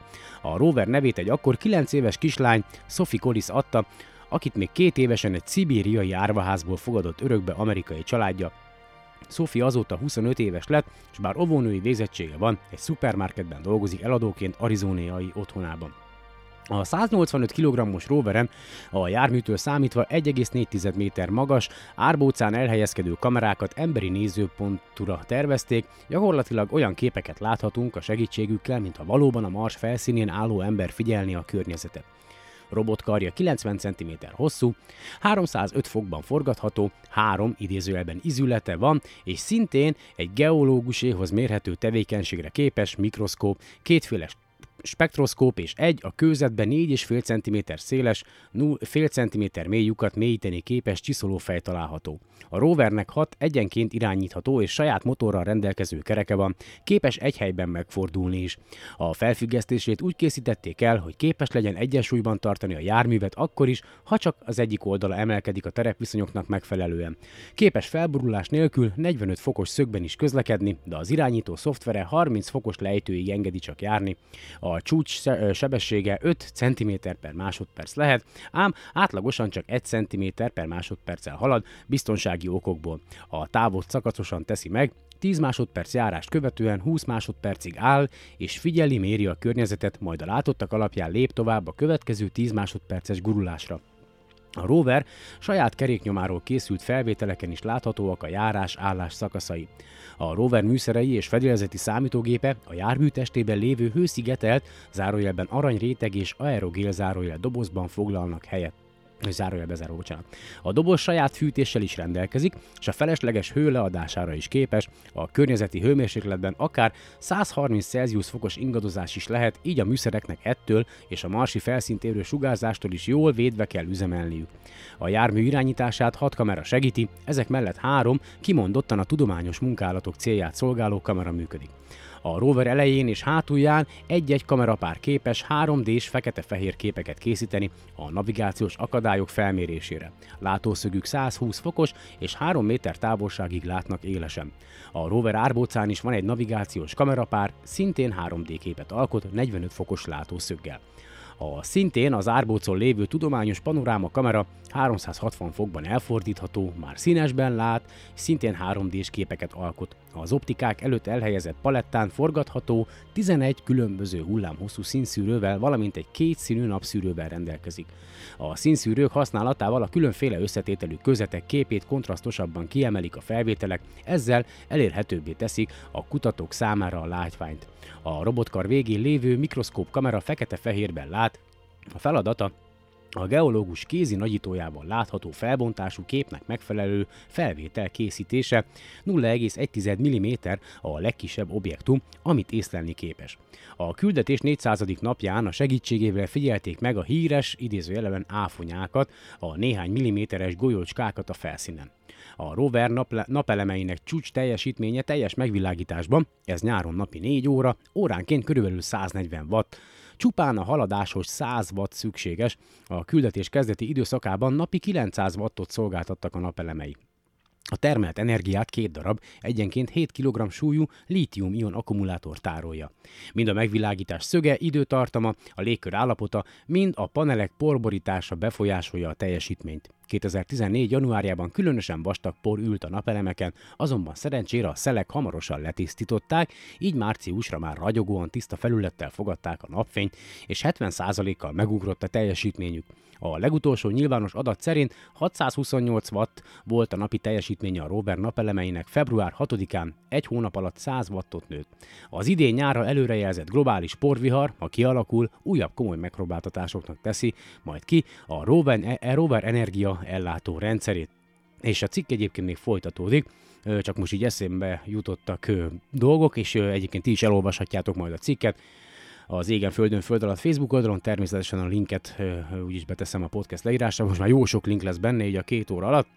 Egy érdekesség, hogy ugye valahol most a NASA oldalán így olvastam, hogy eredetileg ezt a, a Opportunity-t és a, a, a Spirit-et, ha jól emlékszem, ugye én 90 naposra ö, tervezték, tehát arra számítottak, hogy ugye 90 ö, napig fognak majd működni ezek a, a marsjárók. Hát ugye ahhoz képest a, az Opportunity az igen, csak túlszárnyalta már magát, hiszen még mind a mai napig is működik, most már több mint 13 vagy 14 éve, míg ugye még a, szintén Mars felszínén működő Curiosity rover, ugye ezzel kapcsolatosan is volt egy-két érdekes hír, hogy nem is olyan rég, ugye ezen a, a, a Marsjáron van egy fúró eszköz, és elromlott az a, az a műszer, amely magát a fúrót nyomta lefelé a talajban, amikor egy, fú, egy műveletet, ugye egy fúrási műveletet végzett maga a rover, és a, a mérnököknek ugye ki kellett találni, hogy hogyan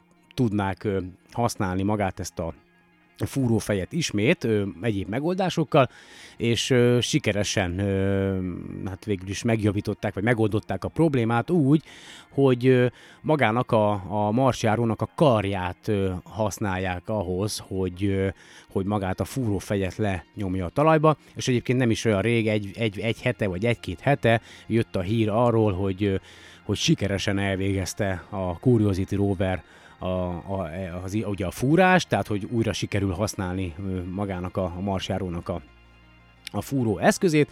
A, egyébként a tényleg, szóval nem tudok mindent elmondani, akármennyire is szeretném, ahhoz szerintem ilyen non-stop 0-24 órás ö, szolgálat kéne, hogy, hogy mindenféle hírről beszámoljon az ember, viszont tényleg nagyon sokszor mondtam, hogy Mónika Facebook oldalán, meg most már az iszón is, meg a a hírek.csillagászat.hu-n is, meg a, ugye az űrvilág.hu oldalon is, tehát annyi minden hír van, amit elérhettek már magyar nyelven is, és ezek mind-mind-mind megbízható és hiteles források, és egy, egy gyors kitérés még mielőtt a könyvből olvasnék, ugye most már csak ilyen könyvolvasási rész jön végig, hogy, hogy ugye páron azért néha-néha megkérdezitek, hogy, vagy mondjátok, hogyha úgy lenne, akkor támogatnátok ezt a podcastet, de én azt tudom nektek mondani, hogy tényleg ez egy amatőr műsor, tényleg most nem is vagyok jó paszban, meg én is tudom, hogy nem mindegyik adás sikerül hüde faszán, de én azt mondom, hogy hogy, hogy addig, amíg ezt így tudom csinálni, addig fogom így csinálni. Hogyha az életem egy olyan helyzetbe kerül, hogy,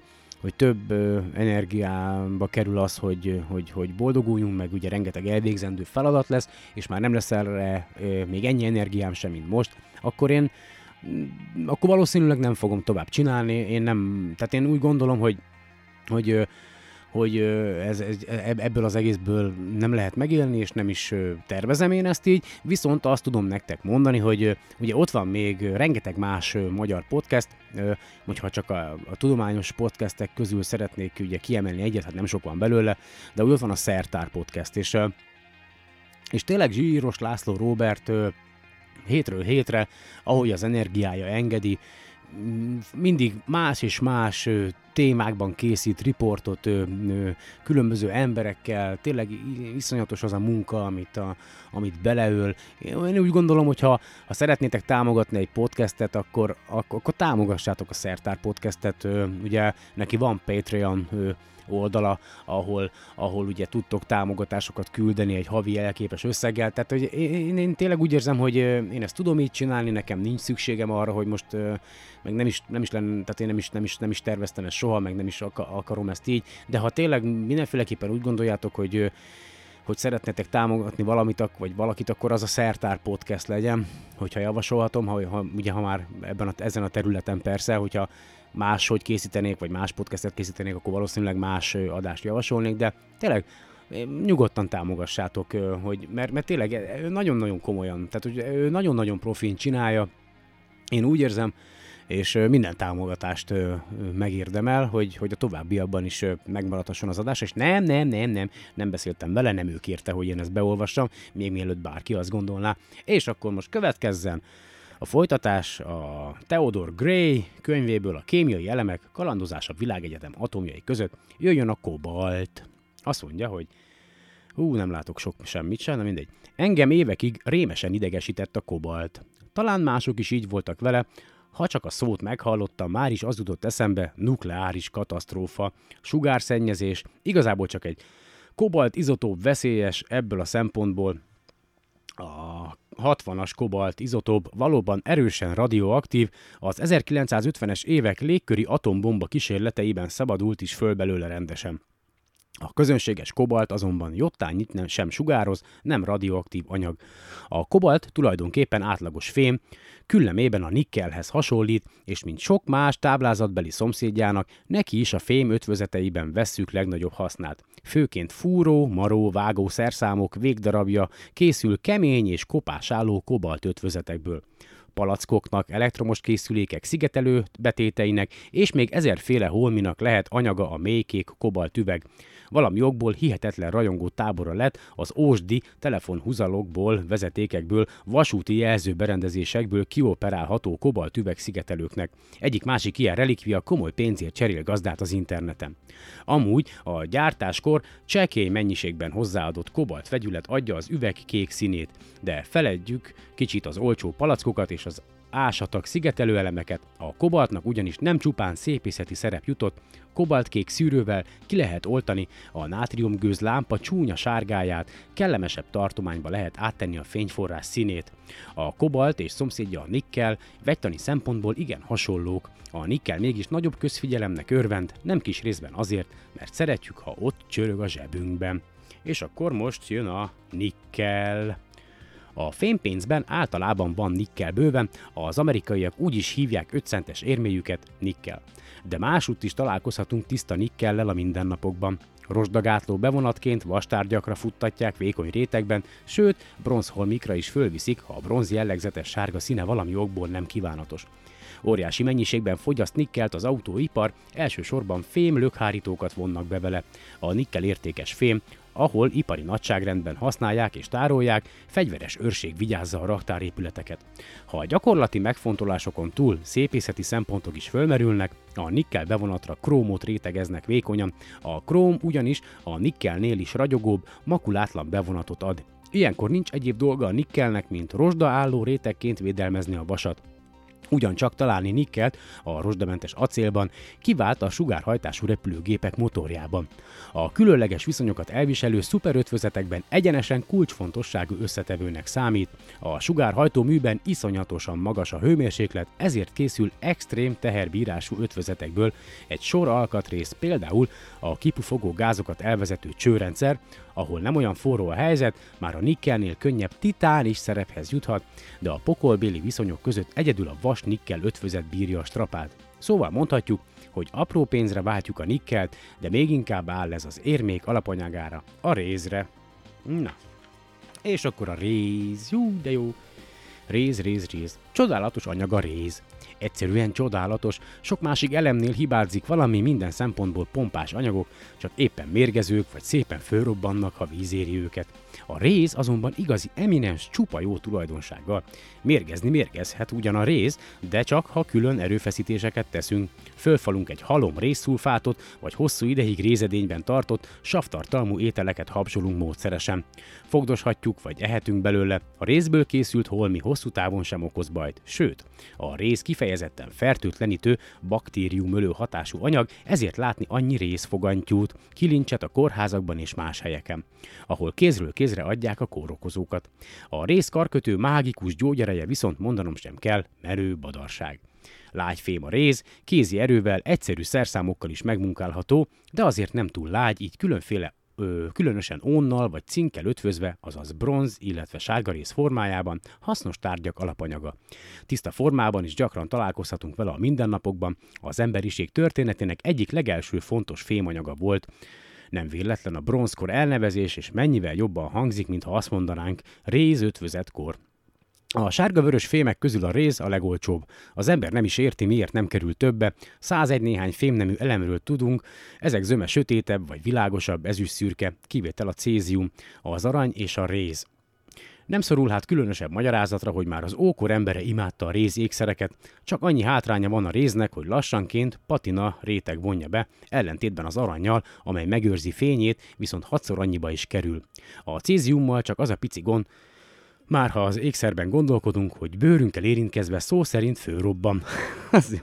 a régiek még nem ismerték a, a réz lenyűgözőbb vonását, le, le, legelőnyösebb vonását, azt ugyanis, hogy áramvezetési képesség tekintetében előkelő második a fémek között. Tulajdonképpen ma is egyfajta bronzkorban élünk, hiszen tömérdek, rezet használunk fel elektromos vezetékekben, kábelekben.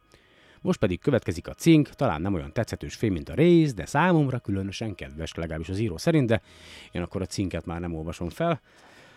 És akkor veszek egy nagy levegőt, aztán ha már ugye, ha megtalálom a telefonomat, igen, legutóbb a, a, Asimov könyvben ugye a, a supernova robbanás típusokról volt szó, akkor még engedjétek meg, hogy folytassam magát ezt az egészet mert ugye a kettes típusú szupernova robbanások után még volt egy al fejezet, amely a fekete lyukakról szólt, és azt nem olvastam fel, legutóbb pedig úgy lett volna teljes a dolog, de egy kicsit akkor most akkor most ez következik, tehát ugye Asimov Robbanó Napok című könyvéről van szó, mely 1985-ben íródott, és Magyarországon 1987-ben jelent meg a Kossuth kiadó által. Azt mondja, hogy nagy levegő, tehát akkor fekete lyukak. Még a kettes típusú szupernovák esetében sem föltétlenül neutron csillagok jönnek létre. Oppenheimer, amikor 1939-ben kidolgozta a neutron csillag elméletét, azt is megvizsgálta, milyen következményekkel járhat, ha a csillag tömege növekszik. A tömeg növekedéssel együtt természetesen a csillag gravitációs térereje is megnő. Ha meghaladja a nap tömegének 3,2-szeresét, a gravitációs tér annyira erős lesz, hogy még az érintésnyi közelségben lévő neutronok sem képesek ellenállni a tér által kifejtett nyomásnak. A neutronok összeroppannak, a neutroncsillag összehúzódik és egyre sűrűbbé válik, ezáltal a kicsin csillag környezetében a gravitációs tér még erősebb lesz, és az összehúzódás még gyorsabban folytatódik. Ha egyszer a neutronok összeroppantak, akkor semmilyen ismert erő sem állíthatja meg az összehúzódást, gondolta annak idején Oppenheimer, és a mai tudósok is ezen a véleményen vannak. Arra kell tehát következtetnünk, hogy a sűrűsödés határtalanul folyik tovább, úgy, hogy a csillag a nulla térfogathoz és a végtelen nagy sűrűséghez közeledik. Ezt ne úgy értsük, hogy mind kisebb és kisebb méretű, ugyanakkor egyre nagyobb és nagyobb sűrűségű neutroncsillaggal lesz dolgunk. Az összehúzódás következtében alapvető változás áll be. Hogy ennek a mibellétét megérthessük, képzeljük el, hogy a Föld felszínéről feldobunk egy tárgyat. Miközben fölfelé halad, a Föld gravitációs tere állandóan vissza, lefelé húzza, emiatt a fölfelé irányuló sebesség folyvás csökken.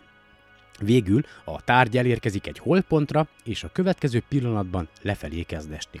Ha a Föld gravitációs térereje a fölfelé vívő úton végig egyforma volna, akkor teljesen mindegy lenne, hogy mekkora a földdobott tárgy kezdősebessége. Végül is 100 méter, vagy 100 kilométer, vagy 100 ezer kilométer után a sebesség nullára csökkenne, a tárgy pedig elkezdene visszafelé esni a Földre. Csak hogy a gravitációs tér fölfelé haladva nem állandó, hanem a Föld középpontjától mért távolság négyzetével arányosan gyengül.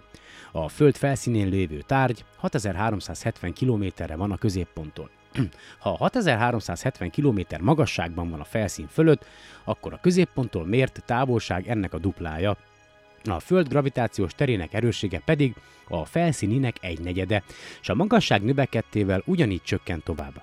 A hold távolságában a Föld gravitációs térereje már 3500-szor kisebb, mint a felszínen.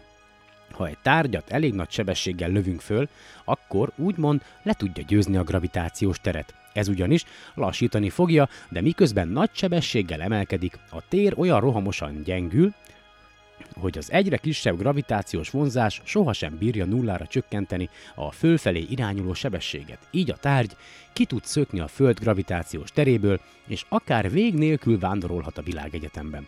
Ettől még persze megmarad egy másik, a Földinél nagyobb tömegű objektum, vagyis a nap fogságában, vagy vándorlása során összeakadhat egy másik testtel, amelyel aztán vagy összeütközik, vagy pályára áll körülötte. Azt a legkisebb sebességet, amelyel egy a Föld felszínéről induló tárgy éppen hogy megszökhet a gravitációs térből, szökési sebességnek hívjuk. A Föld esetében ez a szökési sebesség, ugye legutóbb nem mondtam el, 11,2 km per másodperc. Egy nagyobb tömegű, következésképp erősebb gravitációs térrel rendelkező égitest természetesen nagyobb felszíni szökési sebességet követel meg. A Jupiteren ez az érték 60 és fél, a nap esetében pedig 617 km-es sebesség másodpercenként. Ha egy csillag összehúzódik, felszínén a gravitációs tér annál erősebbé válik, minél közelebb kerül a felszín a középponthoz. Még akkor is, ha az ösztömeg eközben nem változott meg. A csillagászok által elsőként vizsgált fehér törpének, a Sirius B-nek a tömege például hozzávetőleg ugyanakkora, mint a napé, de a felszíne sokkal közelebb van a középpontjához. A Sirius B felszíni gravitációja ezért sokkal erősebb a felszíni szökési sebessége pedig körülbelül 4900 km per másodperc. Minél nagyobb valamely égitest esetében a szökési sebesség, annál nehezebben szökhet meg róla bármi is, és annál kisebb a valószínűsége, hogy ezt valami tényleg meg fogja tenni. Az utóbbi negyed században rakétáink sebessége elég nagy lett ahhoz, hogy elhagyhassuk a Föld gravitációs terét, de ha a bolygónk felszíni gravitációja valamiképpen a Jupiterére növekedne, akkor, eltekintve most az ezzel járó egyéb kényelmetlenségektől, technikai szakértelmünk azonnal csődöt mondana az űrrakéták fölbocsátásában. Egy, a napéval egyenlő tömegű neutroncsillagon a szökési sebesség körülbelül 200 ezer km per másodperc. Ezen a ponton nem egyszerűen mai technikánk elégtelen bárminek a fölbocsátásához, hanem ez szinte teljesen lehetetlen. Az egyedüli objektumok, amelyek normális esetben elég gyorsan mozognak ahhoz, hogy képesek legyenek elhagyni egy neutroncsillagot, a piciny tömegű vagy tömeggel egyáltalán nem is rendelkező nagy energiájú részecskék. A nagy energiájú elektronok és neutrinok bírnak megszökni, valamint a fényt és a hasonló sugárzásokat alkotó fotonok. Ha egy neutroncsillag összeroppan, a gravitációs erő korlátlanul növekszik, és a szökési sebesség is egyre nagyobb lesz. Egy ponton az utóbbi eléri a 300 ezer km per másodpercet. Ennyi a fény terjedési sebessége vákumban, és mint a német fizikus Albert Einstein 1905-ben bebizonyította, ez az egyáltalában elérhető legnagyobb sebesség. Ezt egyetlen tömeggel rendelkező dolog sem tudja elérni, és még a fénysebességgel haladó, tömeg nélküli részecskék sem léphetik túl ezt az értéket. Ez azt jelenti, hogy miután az összeroppanó neutroncsillag elérte ezt az állapotot, már semmi sem távozhat róla, kivéve bizonyos nagyon különleges körülményeket, amelyeket most nem kell, hogy érdekeljenek bennünket, vagy amelyek most nem kell, hogy érdekeljenek bennünket. Ha valami összeütközik vele, az úgy viselkedik, mint ami egy végtelenül mély lyukba esett, amelyből sohasem tud ismét kiemelkedni. Még a fény sem szökhet meg róla. John Archibald Wheeler, amerikai fizikus, fekete lyuk néven írta le az ilyen objektumot, és ez az elnevezés egy csapásra átment a köztudatba. Mindenből az következik, hogyha egy szupernova összehúzódó magjának tömege több mint 3,2-szer nagyobb a nap tömegénél, akkor az keresztül rohan a fehér törpe és a neutron csillagállomásokon, és a fekete lyuknál köt ki. Így a kettes típusú szupernovák, bár gyakran neutroncsillagot eredményeznek, ugyancsak gyakran válnak fekete lyukakká. Mivel tehát neutroncsillag csak az egyik típusú szupernovából jön létre, és még abból sem mindig, nem csodálható, hogy kevesebb pulzár van, mint amennyit a szupernovák száma alapján várnánk. A fekete lyukak és a neutroncsillagok között van egy gyakorlati szempontból nagyon fontos különbség. A fekete lyukakat szinte lehetetlen észrevenni. Egy neutron csillagot elég könnyű kimutatni az általa kibocsátott sugarak révén. Egy fekete lyukról viszont nem mondható el, hogy bármit is kibocsátana, még sugárzás sem. A szokásos technikák, amelyekkel más csillagászati objektumokat észlelünk, egy magában álló fekete lyuk esetében egyszerűen csődöt mondanak. Egy magányos fekete lyukat csak abban az esetben vagyunk képesek észlelni, ha elég közel van, vagy elég nagy tömegű ahhoz, hogy gravitációs hatást gyakoroljon ránk, vagy éppenséggel mindkettő fönnáll egyszerre. Elméletileg akár az egész galaktika tele lehet hintve milliónyi a közönséges csillagokkal egyező tömegű fekete lyukakkal, anélkül, hogy erről tudomást szereznénk. Ha magából a fekete lyukból nem is, az objektum szomszédságából mégiscsak jöhet sugárzás. Egy fekete lyuk sosem igazán magányos. Mindig van a közelében anyag, ha egyéb nem, hát a csillagközi térben bár gyéren, de azért megtalálható atomok és porfoszlányok. A fekete lyukhoz közeledő anyag, még ha csak apró darabonként is, akréciós korongá állhat össze körülötte. Lassan-lassan ez az anyag spirálisan leereszkedik a fekete lyukba, és röngen hullámok formájában szinkroton sugárzást bocsát ki. De ha egy fekete lyukat csupán a csillagközi anyag veszi körül, az általa kibocsátott röntgensugárzás annyira gyönge, hogy alig vagy egyáltalán nem észlelhető, és nem nyújt számunkra hasznosítható információt. Tételezzük fel azonban, hogy a fekete lyuk egy bőséges anyagforrás közelében helyezkedik el, amelyből folytonosan nagy anyagtömegek áramlanak át hozzá spirális pályán. Ez a folyamat erős röntgen sugárzást termel. Pontosan ez játszódik le egy szoros kettős csillag esetében, amely nóvát vagy akár egyes típusú szupernóvát eredményez, ha az egyik partner fehér törpe. Ha ez a partner fekete lyuk, akkor a robbanás természetesen nem is kérdéses. A fekete lyuk, ahogy az anyagot nyeli, egyre nagyobb tömegű lesz, mivel tömegének nincs felső határa. A beérkező anyag azonban, ahogy a fekete lyuk nő, állandóan röntgen sugárzást bocsát ki, és ezt az égbolt egy olyan pontjáról kapjuk, ahol egyébként semmit se lehet látni. Így fordult a csillagászok érdeklődése a röntgen sugárforrások felé. 1971-ben az Uhuru röntgen sugár figyelő mesterséges hold erős röntgenforrás talált a hattyú csillagképben. Ennek szabálytalan változása kizárta azt, hogy neutroncsillagról lenne szó, inkább egy fekete lyukra engedett következtetni. A csillagászok erre a forrásra összpontosították a figyelmüket, és mikrohullámú kisugárzást észleltek, amelynek a helyét is hajszál pontosan megállapították. A sugárzás forrása annak a látható csillagnak a közvetlen közelében volt, amely HD kötőjel 226868 néven szerepel a katalógusokban. Ennek a nagyon nagy, forró, kékes csillagnak körülbelül 30-szor akkora tömege, mint a mi napunknak. A közelebbi vizsgálat során kettős csillagnak bizonyult 5,6 napos keringési periódussal. A pálya jellegéből megállapítható, hogy a kettős másik tagja a napnál 5-8-szor nagyobb tömegű. Ez a társcsillag azonban, bár erős röntgenforrás, láthatatlan. Ha nem látható, akkor igen-igen kisméretűnek kell lennie. Mivel ahhoz túl nagy a tömege, hogy fehér törpe vagy neutroncsillag lehessen, arra kell következtetnünk, hogy ez a láthatatlan csillag nem más, mint egy fekete lyuk.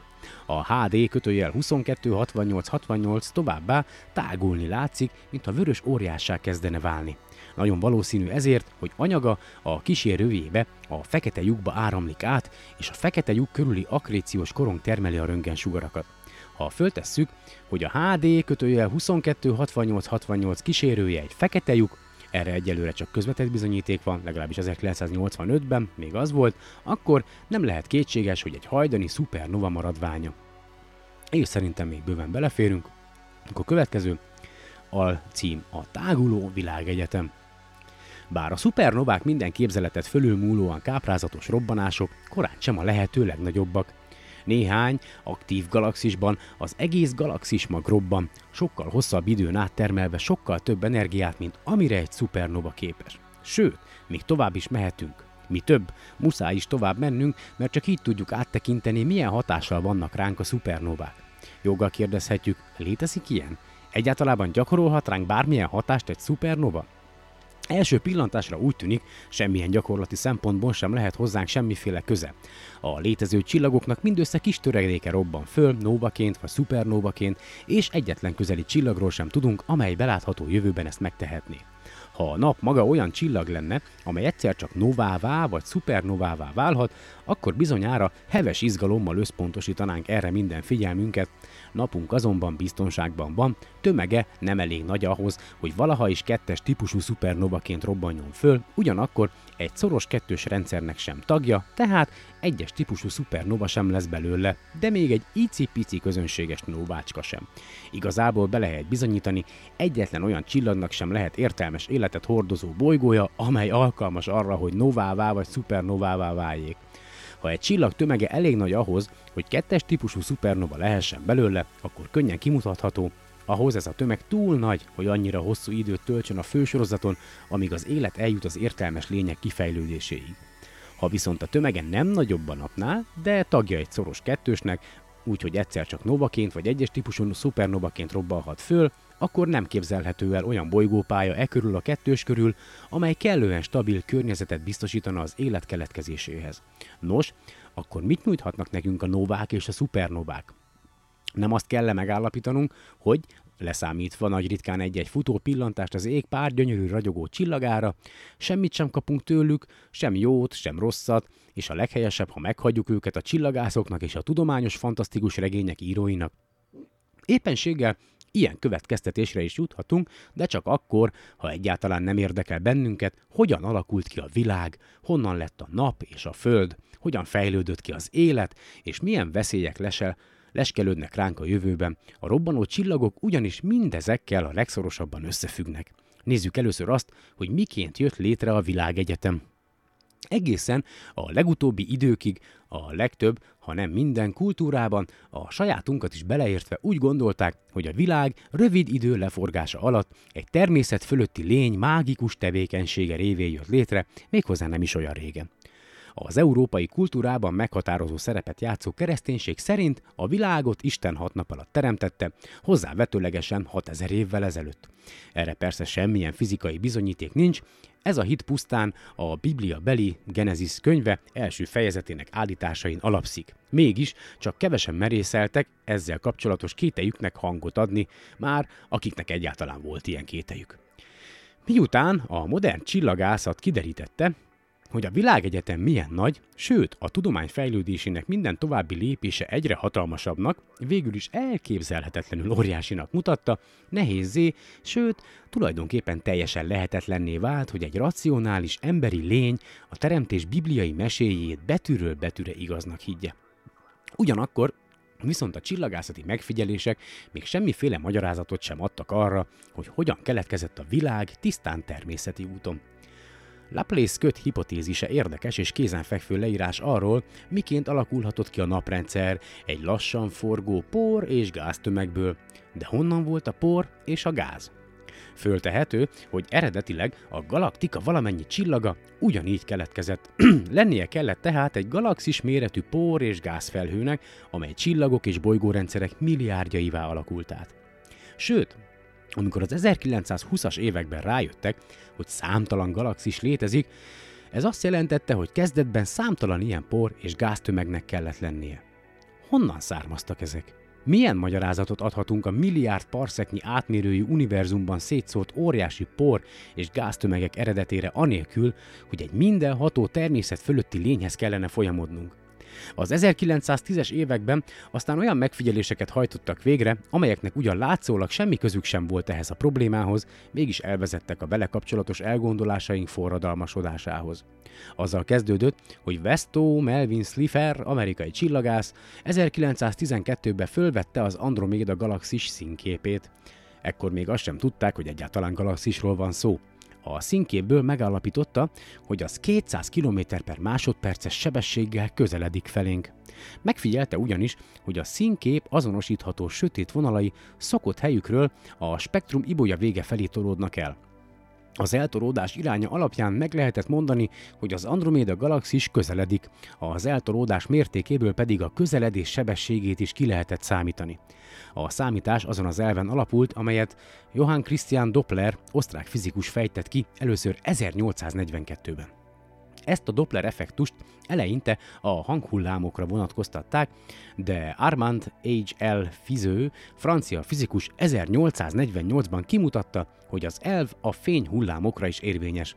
A Doppler-Fiző effektus értelmében, ha bármilyen fényt kibocsátó tárgy, legyen az gyertya vagy csillag, színképvonalai az ibolya felé tolódnak el, akkor a fényforrás közeledik hozzánk. Ha viszont a vörös felé tolódnak el a vonalak, akkor a fényforrás távolodik tőlünk. Ezt az elvet William Huggins alkalmazta először egy csillagra 1868-ban. Azt kapta, hogy a Sirius valamelyest vörös eltolódást mutat, ennél fogva távolodik tőlünk. A következő években más csillagokat is megvizsgáltak ezen a módon, némelyikük közeledett, mások pedig távolodtak 100 km per másodpercig terjedő sebességgel. A Doppler fiző effektus egy szempontból különösen hasznosnak bizonyult. Ha a csillagok saját mozgását, vagyis a látóvonalra merőleges mozgását akarjuk megmérni, az csak a meglehetősen közeli csillagok esetében sikerül. Ezért aztán csak nagyon kevés csillagnak van mérhető saját mozgása. Viszont a sugárirányú mozgás, a közeledés vagy távolodás a Doppler fiző módszerrel bármilyen távoli csillag esetében meghatározható, már ha elég fényes ahhoz, hogy színképet szolgáltasson. Ha egyszer az Andromeda galaxisnak le lehet fényképezni a spektrumát, az már nem számít, hogy 700 ezer parszeknyi távolságban van, amiről persze Stiffernek fogalma sem volt. A Doppler fiző effektus itt is ugyanígy működik, mint a Sirius vagy akár egy közeli gyertya esetében. Az ibolya eltolódás az Androméda galaxis színképében közeledésre utalt, és ebben nem volt semmi meglepő.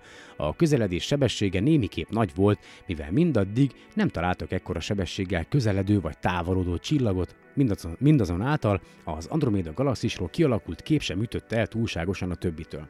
Slipher ezután 14 további galaxis színképét vizsgálta meg, és azt találta, hogy közülük mindössze egy közeledik az Andromédához hasonló módon. Az összes többi távolodik, mégpedig 200 km per másodpercnél jóval nagyobb sebességgel. Ez már tényleg meglepő, csak hogy az igazi meglepetés még hátra volt. Az 1920-as években, amikor eljutottak annak fölismeréséig, hogy a fehér ködök valójában galaxisok, Milton LaSalle, Humason, amerikai csillagász, aki Hubble-lel dolgozott együtt, százával kezdte fényképezni a galaxisok, galaxisok színképét.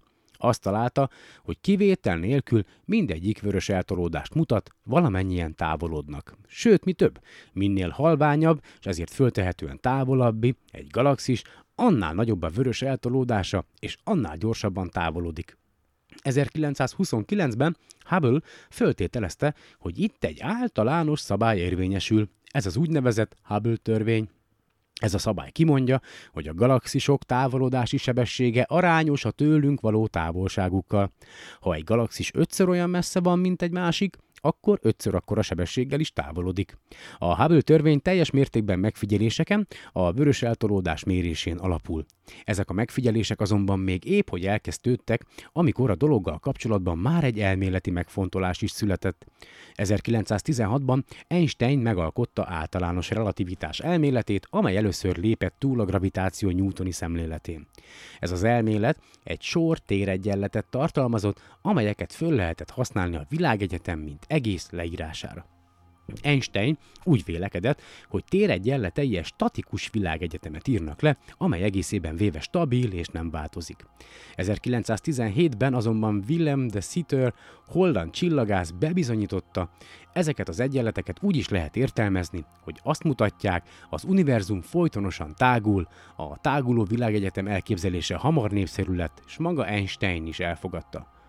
Ö, még egy fejezet? Ah, ja, belefér még egy fejezet? Itt vagytok?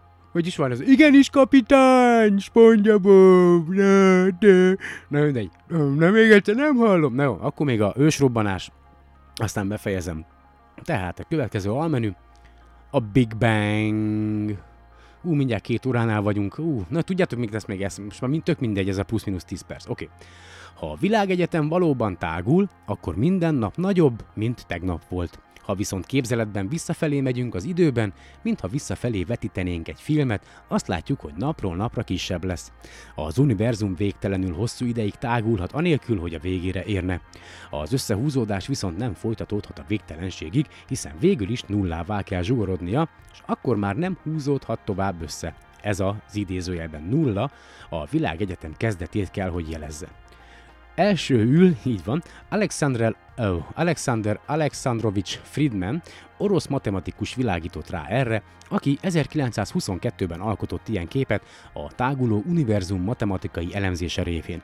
Azonban nem sokkal ezután meghalt anélkül, hogy művét befejezhette volna. Tőle függetlenül George Edward Lemater, belga csillagász is hasonló elméletet dolgozott ki 1927-ben. Föltételezte, hogy kezdetben a világegyetem összes anyaga egy piciny térfogatban zsúfolódott össze, és ezt idézőjelben kozmikus tojásnak hívta. Ez a térfogat erőteljesen tágulni kezdett, és még most is tágul. Amikor 1929-ben Hubble megalkotta törvényét és leírta az alapjául szolgáló megfigyeléseket, kiderült, hogy ez pontosan megfelel annak, amit egy táguló világegyetemről várni lehet. Az, hogy minden galaxis távolodik tőlünk, zárójelben még pedig annál nagyobb sebességgel, minél messzebbre van, zárójel bezárva, semmi különöset sem mond rólunk vagy a galaktikáról. A táguló világegyetem esetén valamennyi galaxis egyaránt távolodik az összes többitől.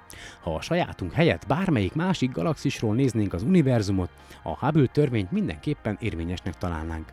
El kell ismernünk, hogy az Androméda és néhány más közeli galaxis nem távolodik, de ezek mind a lokális csoport tagjai. Ez a galaxis halmaz magában foglalja a mi galaktikánkat és az Androméda galaxist is. Ezeket a gravitációs erő köti egymáshoz, és egy közös tömegközéppont körül mozognak, úgyhogy valamely adott időpontban némelyikük távolodik tőlünk, mások pedig közelednek. Látjuk tehát, a táguló világegyetem nem azt jelenti, hogy az egyedi galaxisok, ö, hanem hogy a galaxis halmazok távolodnak valamennyi többitől.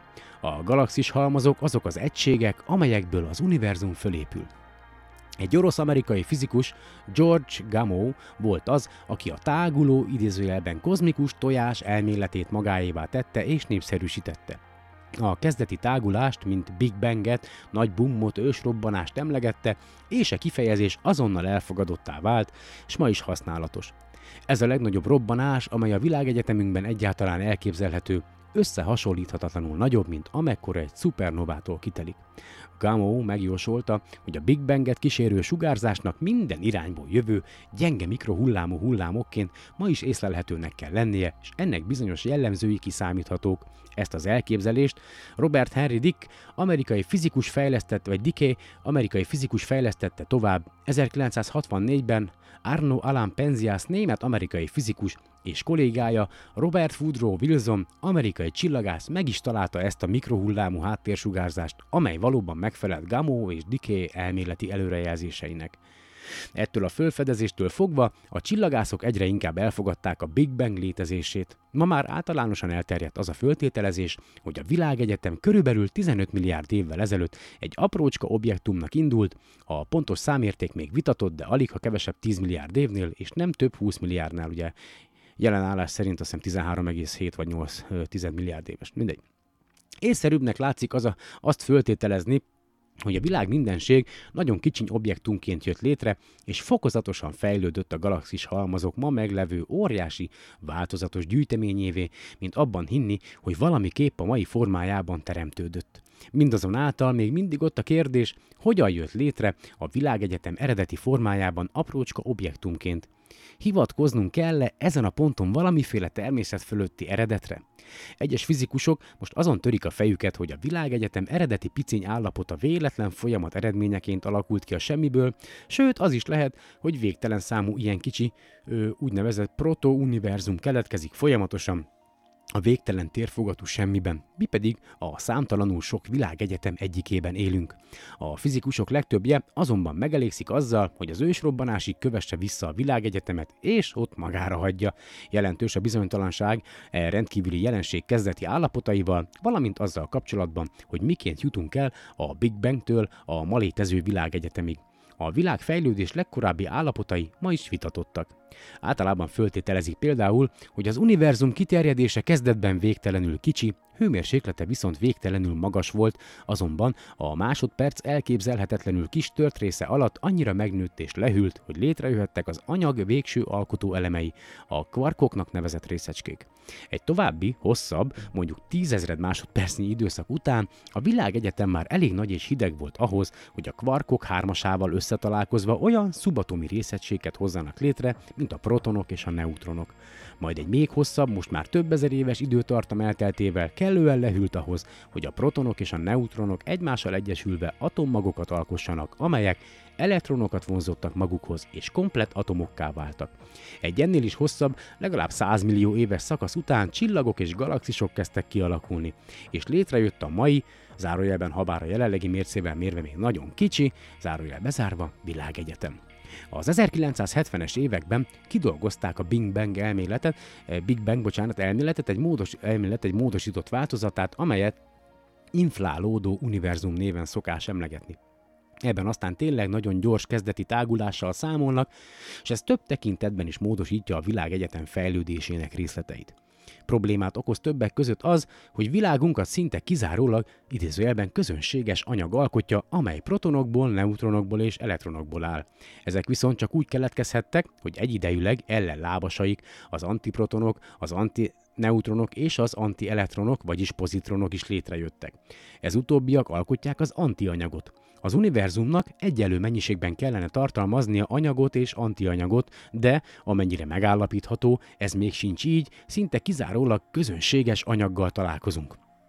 Egyébként, zárójelben jegyzi meg itt az író, ez a szerencsénk, ha ugyanis a világ mindenség azonos mennyiségű anyagból és antianyagból állna, akkor e kettő, amint létrejött, rögtön egyesülne is, megsemmisítve egymást, ezt nevezik idegen szóval annihilációnak, és csupán sugárzás maradna utánuk, ebben az esetben tehát világunk nem is létezne.